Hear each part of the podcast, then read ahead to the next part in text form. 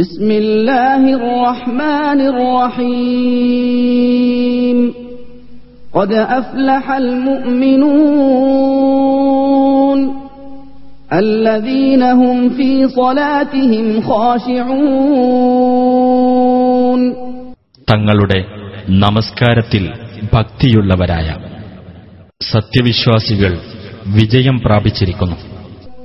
والذين هم عن اللغو معرضون والذين هم للزكاة فاعلون അനാവശ്യ കാര്യത്തിൽ നിന്ന് തിരിഞ്ഞു കളയുന്നവരുമായ സകാത്ത് നിർവഹിക്കുന്നവരുമായ والذين هم لفروجهم حافظون തങ്ങളുടെ ഗുഹ്യാവയവങ്ങളെ കാത്തുസൂക്ഷിക്കുന്നവരുമത്രേ അവർ.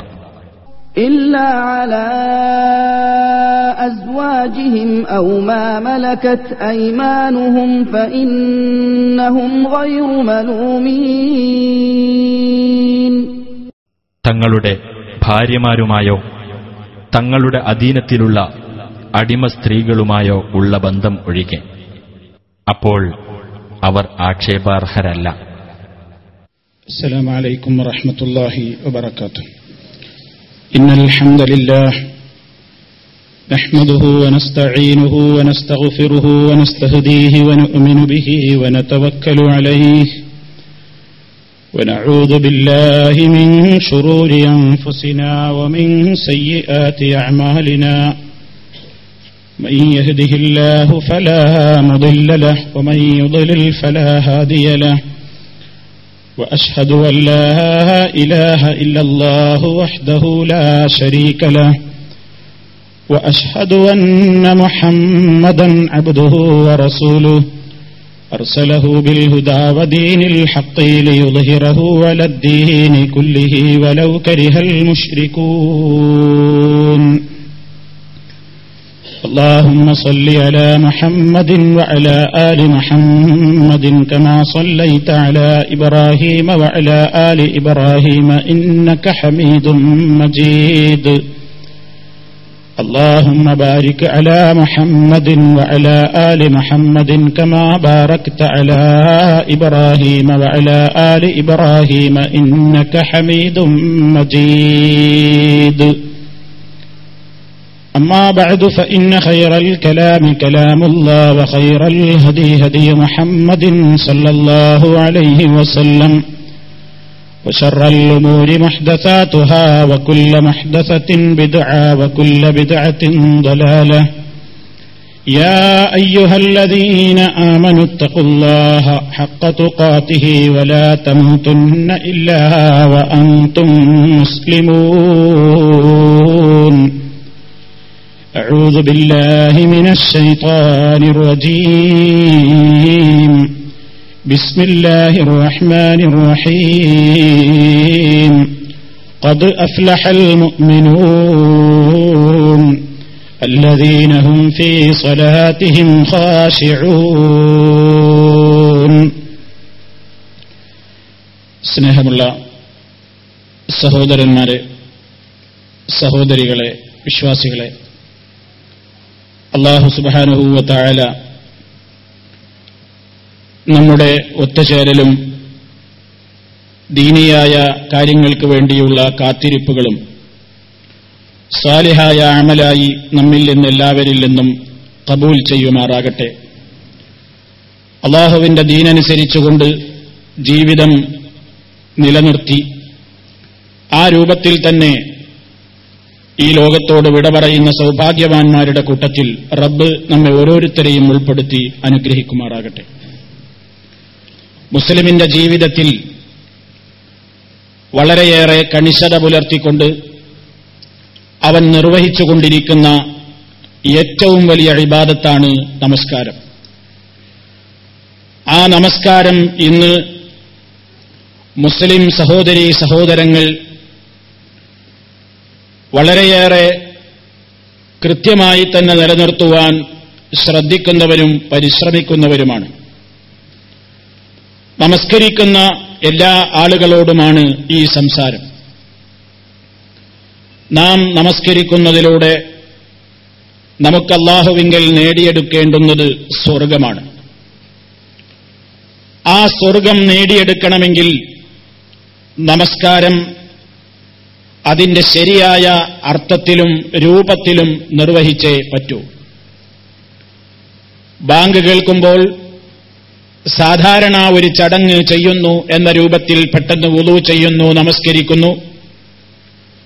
അങ്ങനെ ഓരോ സമയങ്ങളും മാറി മാറി വരുമ്പോൾ യാദൃച്ഛികമായി നമ്മളങ്ങനെ പഠിച്ചു വന്ന ഒരു ശീലമനുസരിച്ച് ഒരു ചടങ്ങെന്ന നിലക്ക് വുളുഉം നമസ്കാരവുമൊക്കെ കഴിച്ചുകൂട്ടിക്കൊണ്ടിരിക്കുന്ന, ജീവിതത്തെ ഒരു നിലക്കും സ്പർശിക്കാത്ത ഒരവസ്ഥയിലേക്ക് നമ്മുടെ നമസ്കാരങ്ങൾ അധപ്പതിച്ചു പോകാതിരിക്കാൻ അത്യന്താപേക്ഷിതമായി ഞാനും നിങ്ങളുമൊക്കെ ശ്രദ്ധിക്കേണ്ടുന്ന ചില പരമാർത്ഥങ്ങളിലേക്കാണ് ഇന്നത്തെ ചുരുങ്ങിയ ചില വാക്കുകളിലൂടെ എന്റെയും നിങ്ങളുടെയും ശ്രദ്ധ ക്ഷണിക്കാൻ ഉദ്ദേശിക്കുന്നത്. നമസ്കാരത്തിന്റെ കാതൽ എന്തെന്ന് ചോദിച്ചാൽ ഖുശൂ ആണ്. ഭയഭക്തിയാണ് നമസ്കാരത്തിന്റെ കാതലായി ഉണ്ടാകേണ്ടത്. ഞാൻ നിങ്ങളെ ഓതിക്കേൽപ്പിച്ച വചനത്തിന്റെ പൊരുൾ അതാണ്. സൂറത്തുൽ മുഅ്മിനൂനിന്റെ ഒന്നാമത്തെയും രണ്ടാമത്തെയും ആയത്തുകൾ ഖദ് അഫ്ലഹൽ മുഅ്മിനൂൻ, തീർച്ചയായും സത്യവിശ്വാസികൾ വിജയിച്ചിരിക്കുന്നു. ആരാണ് സത്യവിശ്വാസികൾ, എന്താണ് അവരുടെ ഗുണങ്ങൾ എന്നാണ് തുടർന്നുകൊണ്ട് വിവരിക്കുന്നത്. ആദ്യം തന്നെ അല്ലാഹു പറഞ്ഞത് അല്ലദീനഹും ഫീ സ്വലാത്തിഹിം ഖാശിഊൻ എന്നാണ്. ആരാണ് മുഅ്മിനുകൾ, എങ്ങനത്തെ മുഅ്മിനുകളാണ് വിജയിച്ചത് വിജയിക്കുന്നത്? തങ്ങളുടെ നമസ്കാരത്തിൽ ഖുശൂഉള്ള ഭയഭക്തിയുള്ള വിശ്വാസികൾ. നമസ്കാരത്തിലെ ഭയഭക്തിയാണ് മുഅ്മിനീങ്ങളുടെ വിജയനിദാനത്തിന്റെ ഒരു കാര്യമായി അല്ലാഹു സുബ്ഹാനഹു വ തആല എന്റെയും നിങ്ങളുടെയും ശ്രദ്ധയിൽപ്പെടുത്തിയിരിക്കുന്നത്. അതുകൊണ്ട് അതിന് സ്വീകരിക്കേണ്ടുന്ന കാര്യങ്ങൾ എന്താണ് എന്നതാണ് ഞാനും നിങ്ങളുമൊക്കെ വളരെയേറെ ശ്രദ്ധയോടുകൂടി മനസ്സിലാക്കേണ്ടത്. കൊല്ലങ്ങളോളമായി നമസ്കാരം നിർവഹിച്ചിട്ടും നമസ്കാരത്തിലൂടെ നേടിയെടുക്കേണ്ടുന്ന ശുദ്ധിയും നമസ്കാരത്തിലൂടെ നേടിയെടുക്കേണ്ടുന്ന സംസ്കരണവും എന്റെയും നിങ്ങളുടെയുമൊന്നും ഖൽബുകളിൽ വരുന്നില്ലെങ്കിൽ പടച്ചതമ്പുരാന്റെ വാക്കുകൾക്ക് ഒരിക്കലും പിഴവ് സംഭവിച്ചിട്ടില്ല എന്ന് ഉറച്ചു വിശ്വസിക്കുന്നവരാണല്ലോ നമ്മൾ. തീർച്ചയായും നമസ്കാരം നീചവും നികൃഷ്ടവുമായ എല്ലാ കാര്യങ്ങളിൽ നിന്നും മനുഷ്യനെ തടയുന്നു എന്നാണ് ഖുർആനിന്റെ അധ്യാപനം. എങ്കിൽ നമസ്കരിക്കുന്നവരിൽ ഫഹ്ശാകളും മുൻകറുകളുമൊക്കെ നിലനിൽക്കുന്നുവെങ്കിൽ ചീത്തയായ സ്വഭാവങ്ങളും അതുപോലെയുള്ള പ്രവൃത്തികളുമൊക്കെ നമസ്കരിക്കുന്നവരിൽ പോലും നിലനിൽക്കുന്നുവെങ്കിൽ പടച്ചതമ്പുരാന്റെ കൽപ്പനകളിലോ അവന്റെ വാക്കുകളിലോ പിഴവുകൾ സംഭവിച്ചിട്ടില്ല, നമസ്കരിക്കുന്ന നമ്മിലെവിടെയോ പിഴവുകൾ സംഭവിച്ചിരിക്കുന്നു എന്നതാണ് യാഥാർത്ഥ്യം. അതുകൊണ്ട് പ്രിയപ്പെട്ട സഹോദരന്മാരെ, സഹോദരികളെ, ദിവസേന നമ്മൾ നിർവഹിച്ചുകൊണ്ടിരിക്കുന്ന ഈ നമസ്കാരം ഖുശൂഉള്ളതായിത്തീരാൻ എന്താണ് വേണ്ടത്? നമ്മുടെ ശ്രദ്ധ അതിലേക്ക് കേന്ദ്രീകരിച്ചു കിട്ടാൻ എന്താണ് വേണ്ടത്? നമ്മുടെ ശ്രദ്ധ മറ്റ് സ്ഥലങ്ങളിലേക്ക് പതറിപ്പോകാതിരിക്കാൻ എന്തൊരുക്കമാണ് ചെയ്യേണ്ടത്? ഇതാണ് നമ്മൾ മനസ്സിലാക്കേണ്ടത്. ആദ്യമായി നമസ്കാരത്തിന് പ്രവേശിക്കുന്നതിന്റെ മുമ്പായി നമസ്കാരത്തിന്റെ താക്കോൽ താക്കോലി എന്നൊക്കെ പറയുന്ന മിഫ്താഹു സ്വലാത്തി അത്തഹൂർ, നമസ്കാരത്തിലേക്ക് പ്രവേശിക്കണമെങ്കിൽ നമുക്ക് നിർബന്ധമായത് ശുദ്ധിയാണ്, അംഗശുദ്ധിയാണ്, വുളു ആണ്. ആ വുളുഇന്റെ വുളുഇന്റെ മുമ്പായി തന്നെ മനുഷ്യൻ നമസ്കാരത്തിന് വേണ്ടിയുള്ള ഒരു ഒരുക്കം അവന്റെ ഹൃദയത്തിൽ ഉണ്ടായിരിക്കണം എന്നതാണ്.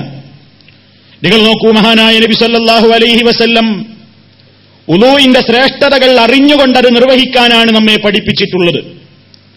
വുളു ചെയ്യുമ്പോൾ മുതൽ തുടങ്ങണം, അല്ല ബാങ്കൊലി കേൾക്കുമ്പോൾ മുതൽ തുടങ്ങണം എന്നതാണ് പണ്ഡിതന്മാർ പറയുന്നത്. ബാങ്ക് കേൾക്കുമ്പോൾ ആ ബാങ്കിന് നിങ്ങൾ ഇജാബത്ത് നൽകണം എന്ന് നബി സല്ലല്ലാഹു അലൈഹി വസല്ലം പറഞ്ഞു. ഓരോ ലഫ്ളുകളും അതുപോലെ തന്നെ തിരിച്ചു പറയണം. ഹയ്യ അലസ്സലാ ഹയ്യ അലൽ ഫലാഹുകളിൽ ഒഴികെ അവിടെ നാം ലാ ഹൗല വലാ ഖുവത ഇല്ലാ ബില്ലാഹ് എന്നാണ് പറയുന്നത്. ശേഷം അള്ളാഹുവിന്റെ റസൂലിന്റെ പേരിൽ സ്വലാത്ത് ചൊല്ലി നമ്മോട് പറയാൻ കൽപ്പിക്കപ്പെട്ടിട്ടുള്ള അല്ലാഹുമ്മ റബ്ബ ഹാദിഹി ദഅവത്തി താമ്മ എന്ന് തുടങ്ങിയ പ്രാർത്ഥന ആശയങ്ങൾ ഗ്രഹിച്ചുകൊണ്ടത് പറഞ്ഞ് അള്ളാഹുവിന്റെ റസൂലിന് വേണ്ടി അള്ളാഹുവിന്റെ അടുക്കൽ അത്യുന്നതമായ വസീലത്തെന്ന പദവിയെ ചോദിച്ചുകൊണ്ട് അള്ളാഹുവിന്റെ റസൂലിന്റെ ശഫാഅത്തിന് അർഹരാകുന്ന ഭാഗ്യവാന്മാരായി തീരുന്ന നിലക്ക് നമസ്കാരത്തിനുള്ള വിളിയാളമായ ബാങ്കിന് മുതൽക്ക് നമ്മുടെ മനസ്സിൽ ഒരുക്കിക്കൊണ്ടുവരണം എന്നാണ് ഇസ്ലാം നമുക്ക് പഠിപ്പിച്ചു തരുന്നത്. അങ്ങനെ ആ ഒരു കൃത്യമായ ബോധത്തോടുകൂടി ബാങ്കൊളി കേട്ട് കഴിഞ്ഞാൽ നാം ഉളൂ ചെയ്യുകയായി. ഉളൂ ചെയ്യുമ്പോൾ നമ്മുടെ ഉളൂയിൽ ഒരു ഭക്തി നമുക്ക് വരാനുണ്ട്. ഒരു ചടങ്ങെന്ന നിലയ്ക്ക് കേവലം ഒരു കൈകാൽ കഴുകലായി അധപ്പതിക്കരുത് നമ്മുടെ ഉളൂ. നമ്മുടെ ഉളൂവിന് ആവശ്യമായത് ഒന്ന് നിയ്യത്ത് തന്നെയാണ്. നമുക്കറിയാം, നിയ്യത്ത് എന്നത് നാവ് കൊണ്ട് ഉരുവിടേണ്ടുന്ന പദങ്ങളല്ല. അല്ലാഹുവിന് വേണ്ടി നമസ്കരിക്കാൻ വേണ്ടി ചെറിയ ശുദ്ധിയിൽ നിന്ന് ശുദ്ധിയാകുക എന്ന നിലക്ക് ഉളൂ ചെയ്യുന്നു, ഉളൂ എടുക്കുകയാണ് എന്ന മനസ്സിന്റെ കരുത്താണ്, ആ ചിന്തയാണ് നിയ്യത്ത് കൊണ്ട് ഉദ്ദേശിക്കപ്പെടുന്നത്. അങ്ങനെ ഉളൂവിന്റെ മഹത്വം അറിഞ്ഞുകൊണ്ട് ഉളൂ ചെയ്യണം. അത് നമുക്ക് ഏറെ ഭക്തി പകരും. നമസ്കാരത്തിലേക്ക് പ്രവേശിക്കുന്നതിന്റെ മുമ്പുള്ള ഒരുക്കങ്ങളിൽ തന്നെയും ഭക്തി നിലനിൽക്കണം എന്നാണ് നബി സല്ലല്ലാഹു അലൈഹി വസല്ലം പഠിപ്പിക്കുന്നത്. എങ്കിലേ നമസ്കാരത്തിന്റെ അകത്ത് ഭക്തിയോടെ മുന്നോട്ട് പോകാനാവുകയുള്ളൂ. നമസ്കാരത്തിന് മുമ്പായി തന്നെ അതിന്റെ ഒരുക്കങ്ങളിൽ തന്നെ ഭക്തി ഉണ്ടെങ്കിലേ നമസ്കാരത്തിന്റെ അകത്ത് എനിക്കും നിങ്ങൾക്കുമൊക്കെ ഭക്തി കാത്തുസൂക്ഷിക്കാൻ സാധിക്കുകയുള്ളൂ. നബി സല്ലല്ലാഹു അലൈഹി വസല്ലം പറയുന്നു, ഒരു സത്യവിശ്വാസിയായ അടിമ അവൻ വുളൂ ചെയ്യുന്ന അവസരത്തിൽ അവൻ വായിൽ വെള്ളം കൊപ്പിളിക്കുമ്പോൾ അതുപോലെ തന്നെ മൂക്കിൽ വെള്ളം കയറ്റി ചീറ്റുമ്പോഴൊക്കെ അതിലൂടെ പാപങ്ങളാണ് ഒഴുകിയിറങ്ങുന്നത് എന്ന് നബി സല്ലല്ലാഹു അലൈഹി വസല്ലം പറയുന്നു. അതുപോലെ തന്നെ മുഖം കഴുകുമ്പോൾ ഖറജത്തിൽ ഖതായ മിൻ വജ്ഹിഹി, അവന്റെ മുഖത്തിലൂടെ അതാ പാപക്കറകൾ ഒലിച്ചിറങ്ങുകയായി, അത് കഴുകി ശുദ്ധീകരിക്കപ്പെടുകയാണ്. കൈകൾ കഴുകുന്ന അവസരത്തിൽ അവന്റെ കൈകളിലൂടെ പാപങ്ങൾ ഒലിച്ചിറങ്ങുകയായി. തല തടവുമ്പോൾ അവന്റെ തലയിൽ നിന്ന് പോവുകയായി. അതുപോലെ തന്നെ കാലുകൾ കഴുകുമ്പോൾ, ഞാൻ ഹദീസിന്റെ പദങ്ങൾ വായിക്കുന്നില്ല, ഫൈദാ ഗസല റിജ്ലൈഹി, അവന്റെ രണ്ട് പാദങ്ങൾ അവൻ കഴുകുന്ന സന്ദർഭമായാൽ ഖറജത്തിൽ ഖതായ മിൻ റിജ്ലൈഹി, അവന്റെ ഇരു പാദങ്ങളിലൂടെയും പാദങ്ങളിൽ നിന്നും പാപത്തിന്റേതായ കറകൾ ഒലിച്ചിറങ്ങി അവൻ ശുദ്ധമാവുകയാണ്. മറ്റൊരു റിപ്പോർട്ടിൽ കാണാം, ഹത്താ യഖ്റുജ നഖിയ്യൻ മിനസ്സുനൂബി, വുളൂഇലൂടെ തന്നെ ഞാനും നിങ്ങളും കൃത്യമായിട്ടാണ് വുളൂ ചെയ്യുന്നതെങ്കിൽ ആ വുളൂഇലൂടെ നാം പാപമോചിതനായിക്കൊണ്ടാണ് പുറത്തേക്ക് വരുന്നത് എന്ന് മഹാനായ നബി സല്ലല്ലാഹു അലൈഹി വസല്ലം പറയുന്നു. എങ്കിൽ വുളൂ ചെയ്യുന്ന ഘട്ടത്തിൽ ഓരോ അവയവങ്ങൾ കഴുകുമ്പോഴും നമ്മുടെ മനസ്സിലുണ്ടാകേണ്ടത്, നമസ്കാരത്തിന് മുന്നോടിയായിക്കൊണ്ട് അതല്ലെങ്കിൽ അള്ളാഹു എന്നോട് കൽപ്പിച്ച ഈ ഒരു ഇബാദത്ത് ഞാൻ നിർവഹിക്കുന്നതിലൂടെ, എന്റെ മുഖത്തും അതുപോലെ തന്നെ എന്റെ കൈകാലുകളുമൊക്കെ കഴുകുന്നതിലൂടെ അള്ളാഹു സുബ്ഹാനഹു വ തആല അതാ ഈ ഒരു കർമ്മം ഞാൻ നിർവഹിക്കുന്നതിലൂടെ എന്നിൽ വന്നുപോയ ചെറിയ ചെറിയ ദോഷങ്ങളൊക്കെ, ചെറിയ ചെറിയ പാപങ്ങളൊക്കെ ഈ വുളൂഇലൂടെ തന്നെ ഒഴുകിയിറങ്ങിപ്പോകുമെന്ന് നബി സല്ലല്ലാഹു അലൈഹി വസല്ലം പഠിപ്പിക്കുന്നു. വൻപാപങ്ങൾക്ക് തൗബ തന്നെ വേണം, വൻപാപങ്ങൾക്ക് തൗബ തന്നെ വേണം. അതേ അവസരത്തിൽ അതല്ലാത്ത നിലക്ക് നമ്മളിൽ നിന്ന് സംഭവിച്ചിട്ടുള്ള ചെറിയ ചെറിയ ദോഷങ്ങളൊക്കെ നാം ചെയ്യുന്ന വുളൂഇലൂടെ, അവയവങ്ങൾ കഴുകുന്നതിലൂടെ, തല തടവുന്നതിലൂടെ, ചെവി തടകുന്നതിലൂടെ, അങ്ങനെ ഓരോ സന്ദർഭത്തിലൂടെയും നമ്മുടെ വുളൂഇലൂടെ നമ്മുടെ പാപക്കറകൾ ഒഴുകിയിറങ്ങിയിട്ട് ഹത്താ യഖ്റുജ നഖിയ്യൻ മിനസ്സുനൂബ്, പാപങ്ങളിൽ നിന്ന് പരിശുദ്ധനായ നിലക്കാണ് അവൻ പുറത്തു വരുന്നത്. ഇതാണ് നബി സല്ലല്ലാഹു അലൈഹി വസല്ലം പറയുന്നത്. മാത്രമല്ല, ഇത് നമുക്ക് വുളൂ ചെയ്യുന്ന അവസരത്തിൽ നമ്മുടെ മനസ്സിൽ ഭക്തി ഉണ്ടാക്കാൻ നല്ലതാണ്. ഈ ചിന്ത വേണം വുളൂ ചെയ്യുമ്പോ. ഈ ചിന്ത നമുക്ക് വുളൂ ചെയ്യുമ്പോഴുണ്ടായാൽ നിസ്കാരത്തിനുള്ള ഒരുക്കത്തിന്റെ മുമ്പേ നമ്മുടെ ഹൃദയത്തിൽ ഭക്തി കീടം കിട്ടുന്നു. അതുപോലെ തന്നെ നബി സല്ലല്ലാഹു അലൈഹി വസല്ലം പറഞ്ഞു, നിങ്ങൾ ധൃതിപ്പെട്ട് വുളൂ ചെയ്യാൻ പാടില്ല, വുളൂഇനോട് കൂറ് പുലർത്തണം. നബി സല്ലല്ലാഹു അലൈഹി വസല്ലം ആ ഒരു യാത്രയിൽ സഹാബിമാരി തിരക്കിട്ട് വുളൂ ചെയ്യുമ്പോ കാലിന്റെ മടമ്പ് കഴുകുമ്പോ ഒരു നഖപ്പാടോളം വെള്ളം തട്ടാത്ത സ്ഥലം കണ്ടപ്പോ സല്ലല്ലാഹു അലൈഹി വസല്ലം വിളിച്ചു പറയുകയാണ്, വൈലുൽ ലിൽ അഖാബി മിനന്നാർ, മടമ്പുകാലുകൾ സൂക്ഷിച്ച് കഴുകാത്തവർക്കാണ് നാശം, അവർക്കാണ് നരകനാശമെന്ന് നബി സല്ലല്ലാഹു അലൈഹി വസല്ലം പഠിപ്പിക്കുന്നു. നാം ചിന്തിക്കാറുണ്ട് പലപ്പോഴും ഒരൽപ്പമൊന്ന് വെള്ളം എവിടെയെങ്കിലും ഒന്ന് തട്ടാതിരുന്നാൽ അത്രക്കൊരു പ്രശ്നമാക്കാനുണ്ടോ? പ്രശ്നമാക്കാനുണ്ടെന്ന് നബി സല്ലല്ലാഹു അലൈഹി വസല്ലം പറയുകയാണ്. നിസ്കാരം തുറക്കണമെങ്കിൽ ഈ ചാവി ശരിയാവണ്ടേ? ഒരു റൂമിലേക്ക് കടക്കണമെങ്കിൽ ആ റൂം തുറക്കാനുള്ള ചാവി, ഡ്യൂപ്ലിക്കറ്റ് ചാവി നമ്മൾ കടയിൽ നിന്നുണ്ടാക്കുമ്പോ എത്ര സൂക്ഷ്മമായിട്ടാണ് അവരതുണ്ടാക്കുന്നത്. കാരണം അസിൽ ഒറിജിനൽ ചാവിയുടെ അതേ രൂപത്തിലുള്ള അതേ രൂപത്തിലുള്ള കൊത്തുപണികളും കൊളുത്തുകളും ഒക്കെ സൂക്ഷ്മമായിട്ടാണ്, കൃത്യമായിട്ടാണ് നമുക്കുണ്ടാക്കി തരുന്നത്. കാരണം അല്പം ഒരു പാളിച്ച സംഭവിച്ചു കഴിഞ്ഞാൽ നമ്മുടെ ഡോറിന്റെ തുളയിൽ ഈ ചാവിയിട്ടാൽ ഡോർ തുറയുകയില്ല. അത്ര വലിയൊരു പ്രശ്നമൊന്നുമില്ലല്ലോ, ചെറിയൊരു അപാകതയിലുള്ളൂ എന്ന് പറഞ്ഞിട്ട് കാര്യമില്ല, ഡോറാണ് തുറയൂല. മിഫ്താഹുസ്വലാത്തി, നിസ്കാരത്തിന്റെ ചാവിയാണ് അത്തഹൂറു, ശുദ്ധി എന്ന് പറയുമ്പോ അത് ശരിയാവൽ വളരെ ഗൗരവമാണ്. അത് ധൃതി കൂട്ടി ചെയ്യേണ്ടതല്ല, അതെങ്ങനെയെങ്കിലും ചെയ്തു തീർക്കേണ്ടതല്ല, ഭക്തിപൂർവം സാവകാശം ചെയ്യേണ്ടതാണ്. മാത്രമല്ല നബി സല്ലല്ലാഹു അലൈഹി വസല്ലം പറഞ്ഞല്ലോ, എന്റെ ഉമ്മത്തിനെ നാളെ മഹ്ശറിൽ ഇതര സമൂഹങ്ങളിൽ നിന്ന് ഞാൻ തിരിച്ചറിയും, എന്റെ സഹോദരങ്ങളെ ഞാൻ തിരിച്ചറിയും. സഹാബിമാര് ചോദിച്ചല്ലോ, ഓ നബിയെ, കൊടാനുകോടി മനുഷ്യന്മാര് തിങ്ങി നിൽക്കുമ്പോ അങ്ങയുടെ ഉമ്മത്തിനെ അങ്ങ് എങ്ങനെയാണ് മനസ്സിലാക്കുക? നബി സല്ലല്ലാഹു അലൈഹി വസല്ലം തിരിച്ചൊരു ചോദ്യമാണ് ചോദിച്ചത് തിരിച്ചൊരു ചോദ്യമാണ് ചോദിച്ചത് ഒരാൾക്ക് കൈയും കാലുകളുമൊക്കെ നല്ല വെളുത്ത കളറുള്ള, ആ നിലക്കുള്ള പ്രത്യേകമായ കളറുള്ള ഒരൊട്ട കുതിരയുണ്ട് എന്ന് വിചാരിക്കൂ.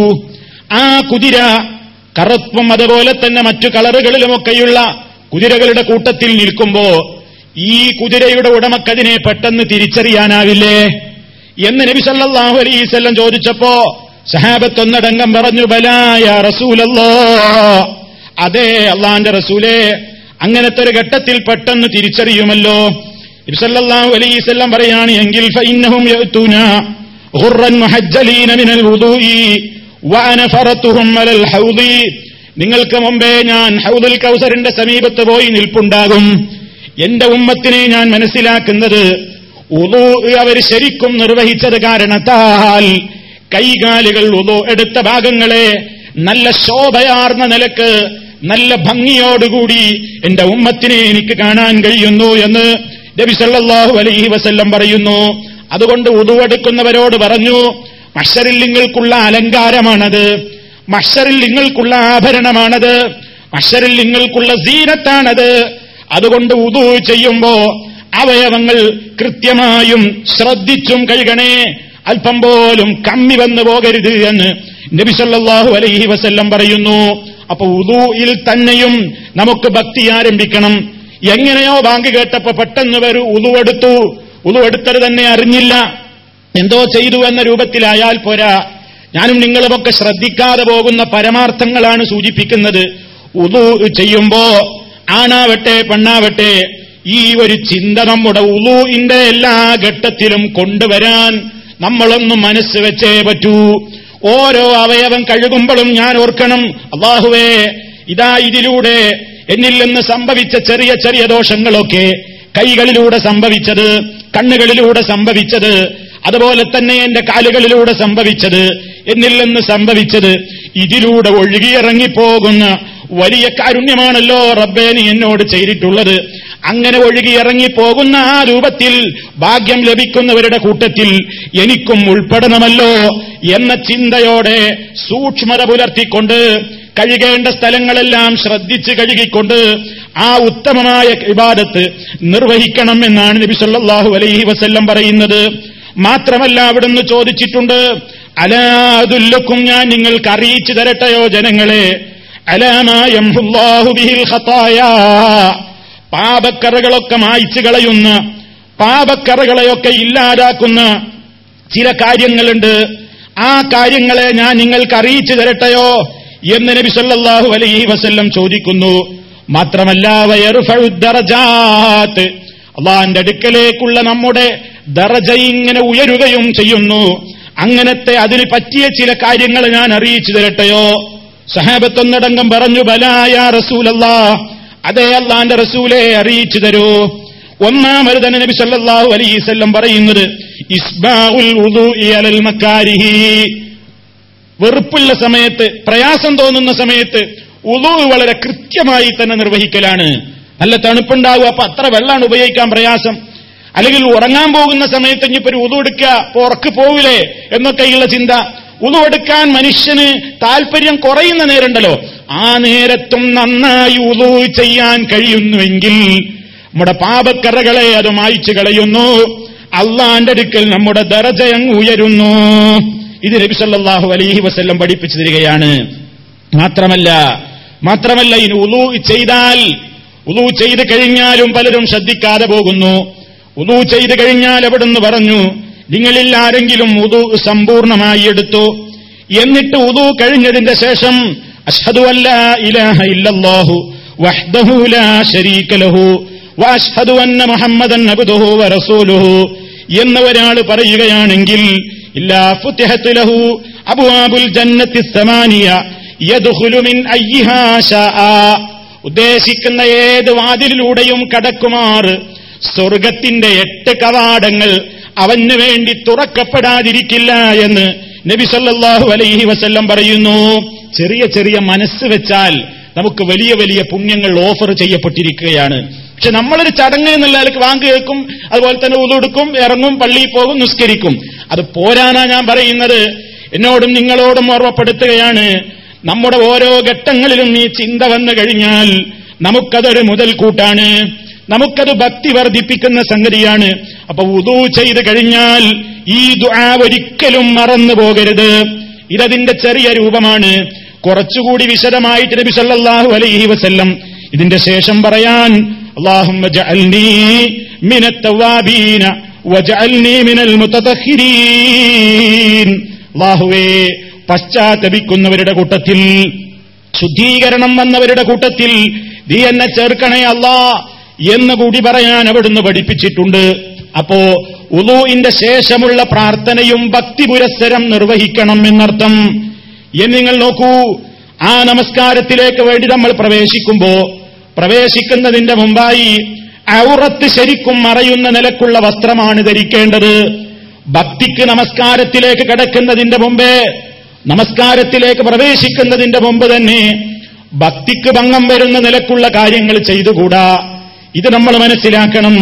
പലപ്പോഴും ഇറുകിയ ചെറിയ വസ്ത്രം ധരിച്ചുകൊണ്ട് പുരുഷന്മാരിൽ പലരും നമസ്കരിക്കാറുണ്ട്. എത്രയോ ആളുകൾ നമ്മളുടെ പള്ളിയിൽ അവർ നമസ്കരിക്കുന്നു. അവർ റുക്കൂയിലേക്ക് പോയാൽ, അവർ സുജൂദിലേക്ക് പോയാൽ അവരുടെ ചെറിയ വസ്ത്രമതാ മുകളിലേക്ക് കയറിയിട്ട് പലപ്പോഴും ഔറത്ത് വെളിവാവുകയാണ് ഔറത്ത് വെളിവാവുകയാണ് ഔറത്ത് വെളിവാകാത്ത ഒരു വസ്ത്രം എടുക്കുന്നൊരവസ്ഥ പോയിരിക്കുന്നു വളർന്നു വരുന്ന ആളുകളിൽ. ശ്രദ്ധിക്കേണ്ടതാണ്. അതുപോലെ തന്നെ സ്ത്രീകൾ അവർ കാല് മറഞ്ഞോ എന്ന് പ്രത്യേകം ശ്രദ്ധിക്കുന്നില്ല. അവരുടെ തലമുടി പുറത്താണോ എന്നത് ശ്രദ്ധിക്കുന്നില്ല. പലപ്പോഴും തലമുടി പുറത്തു വന്നാൽ, അതുപോലെ തന്നെ സുജൂദിലേക്കൊക്കെ പോകുമ്പോൾ കാല് വെളിവാകുന്നു. അതുപോലെ തന്നെ സമിഅല്ലാഹു ലിമൻ ഹമിദ എന്ന് പറയുമ്പോൾ പലപ്പോഴും ലൂസുള്ള നിസ്കാരക്കുപ്പായവും പർദയുടെ കൈകളുമൊക്കെയാണെങ്കിൽ സമിഅല്ലാഹു പറയുമ്പോൾ ഇതിങ്ങ് താഴോട്ട് വരുന്നു. വാസ്തവത്തിൽ മുൻകൈയും മുഖവും ഒഴികെ ബാക്കി എല്ലാ ഭാഗങ്ങളും കൃത്യമായി മറക്കണ്ടേ ഒരു പെണ്ണിന്റെ നിസ്കാരം ശരിയാകണമെങ്കിൽ? പക്ഷേ പലപ്പോഴും കൈ ഉയർത്തുമ്പോ ഇതങ്ങ് വെളിവായി കൈ ഇങ്ങോട്ട് ഇറങ്ങുകയാണ്. ശ്രദ്ധിക്കുന്നില്ല. നമസ്കാരം ബാത്തിലായി പോകില്ലേ?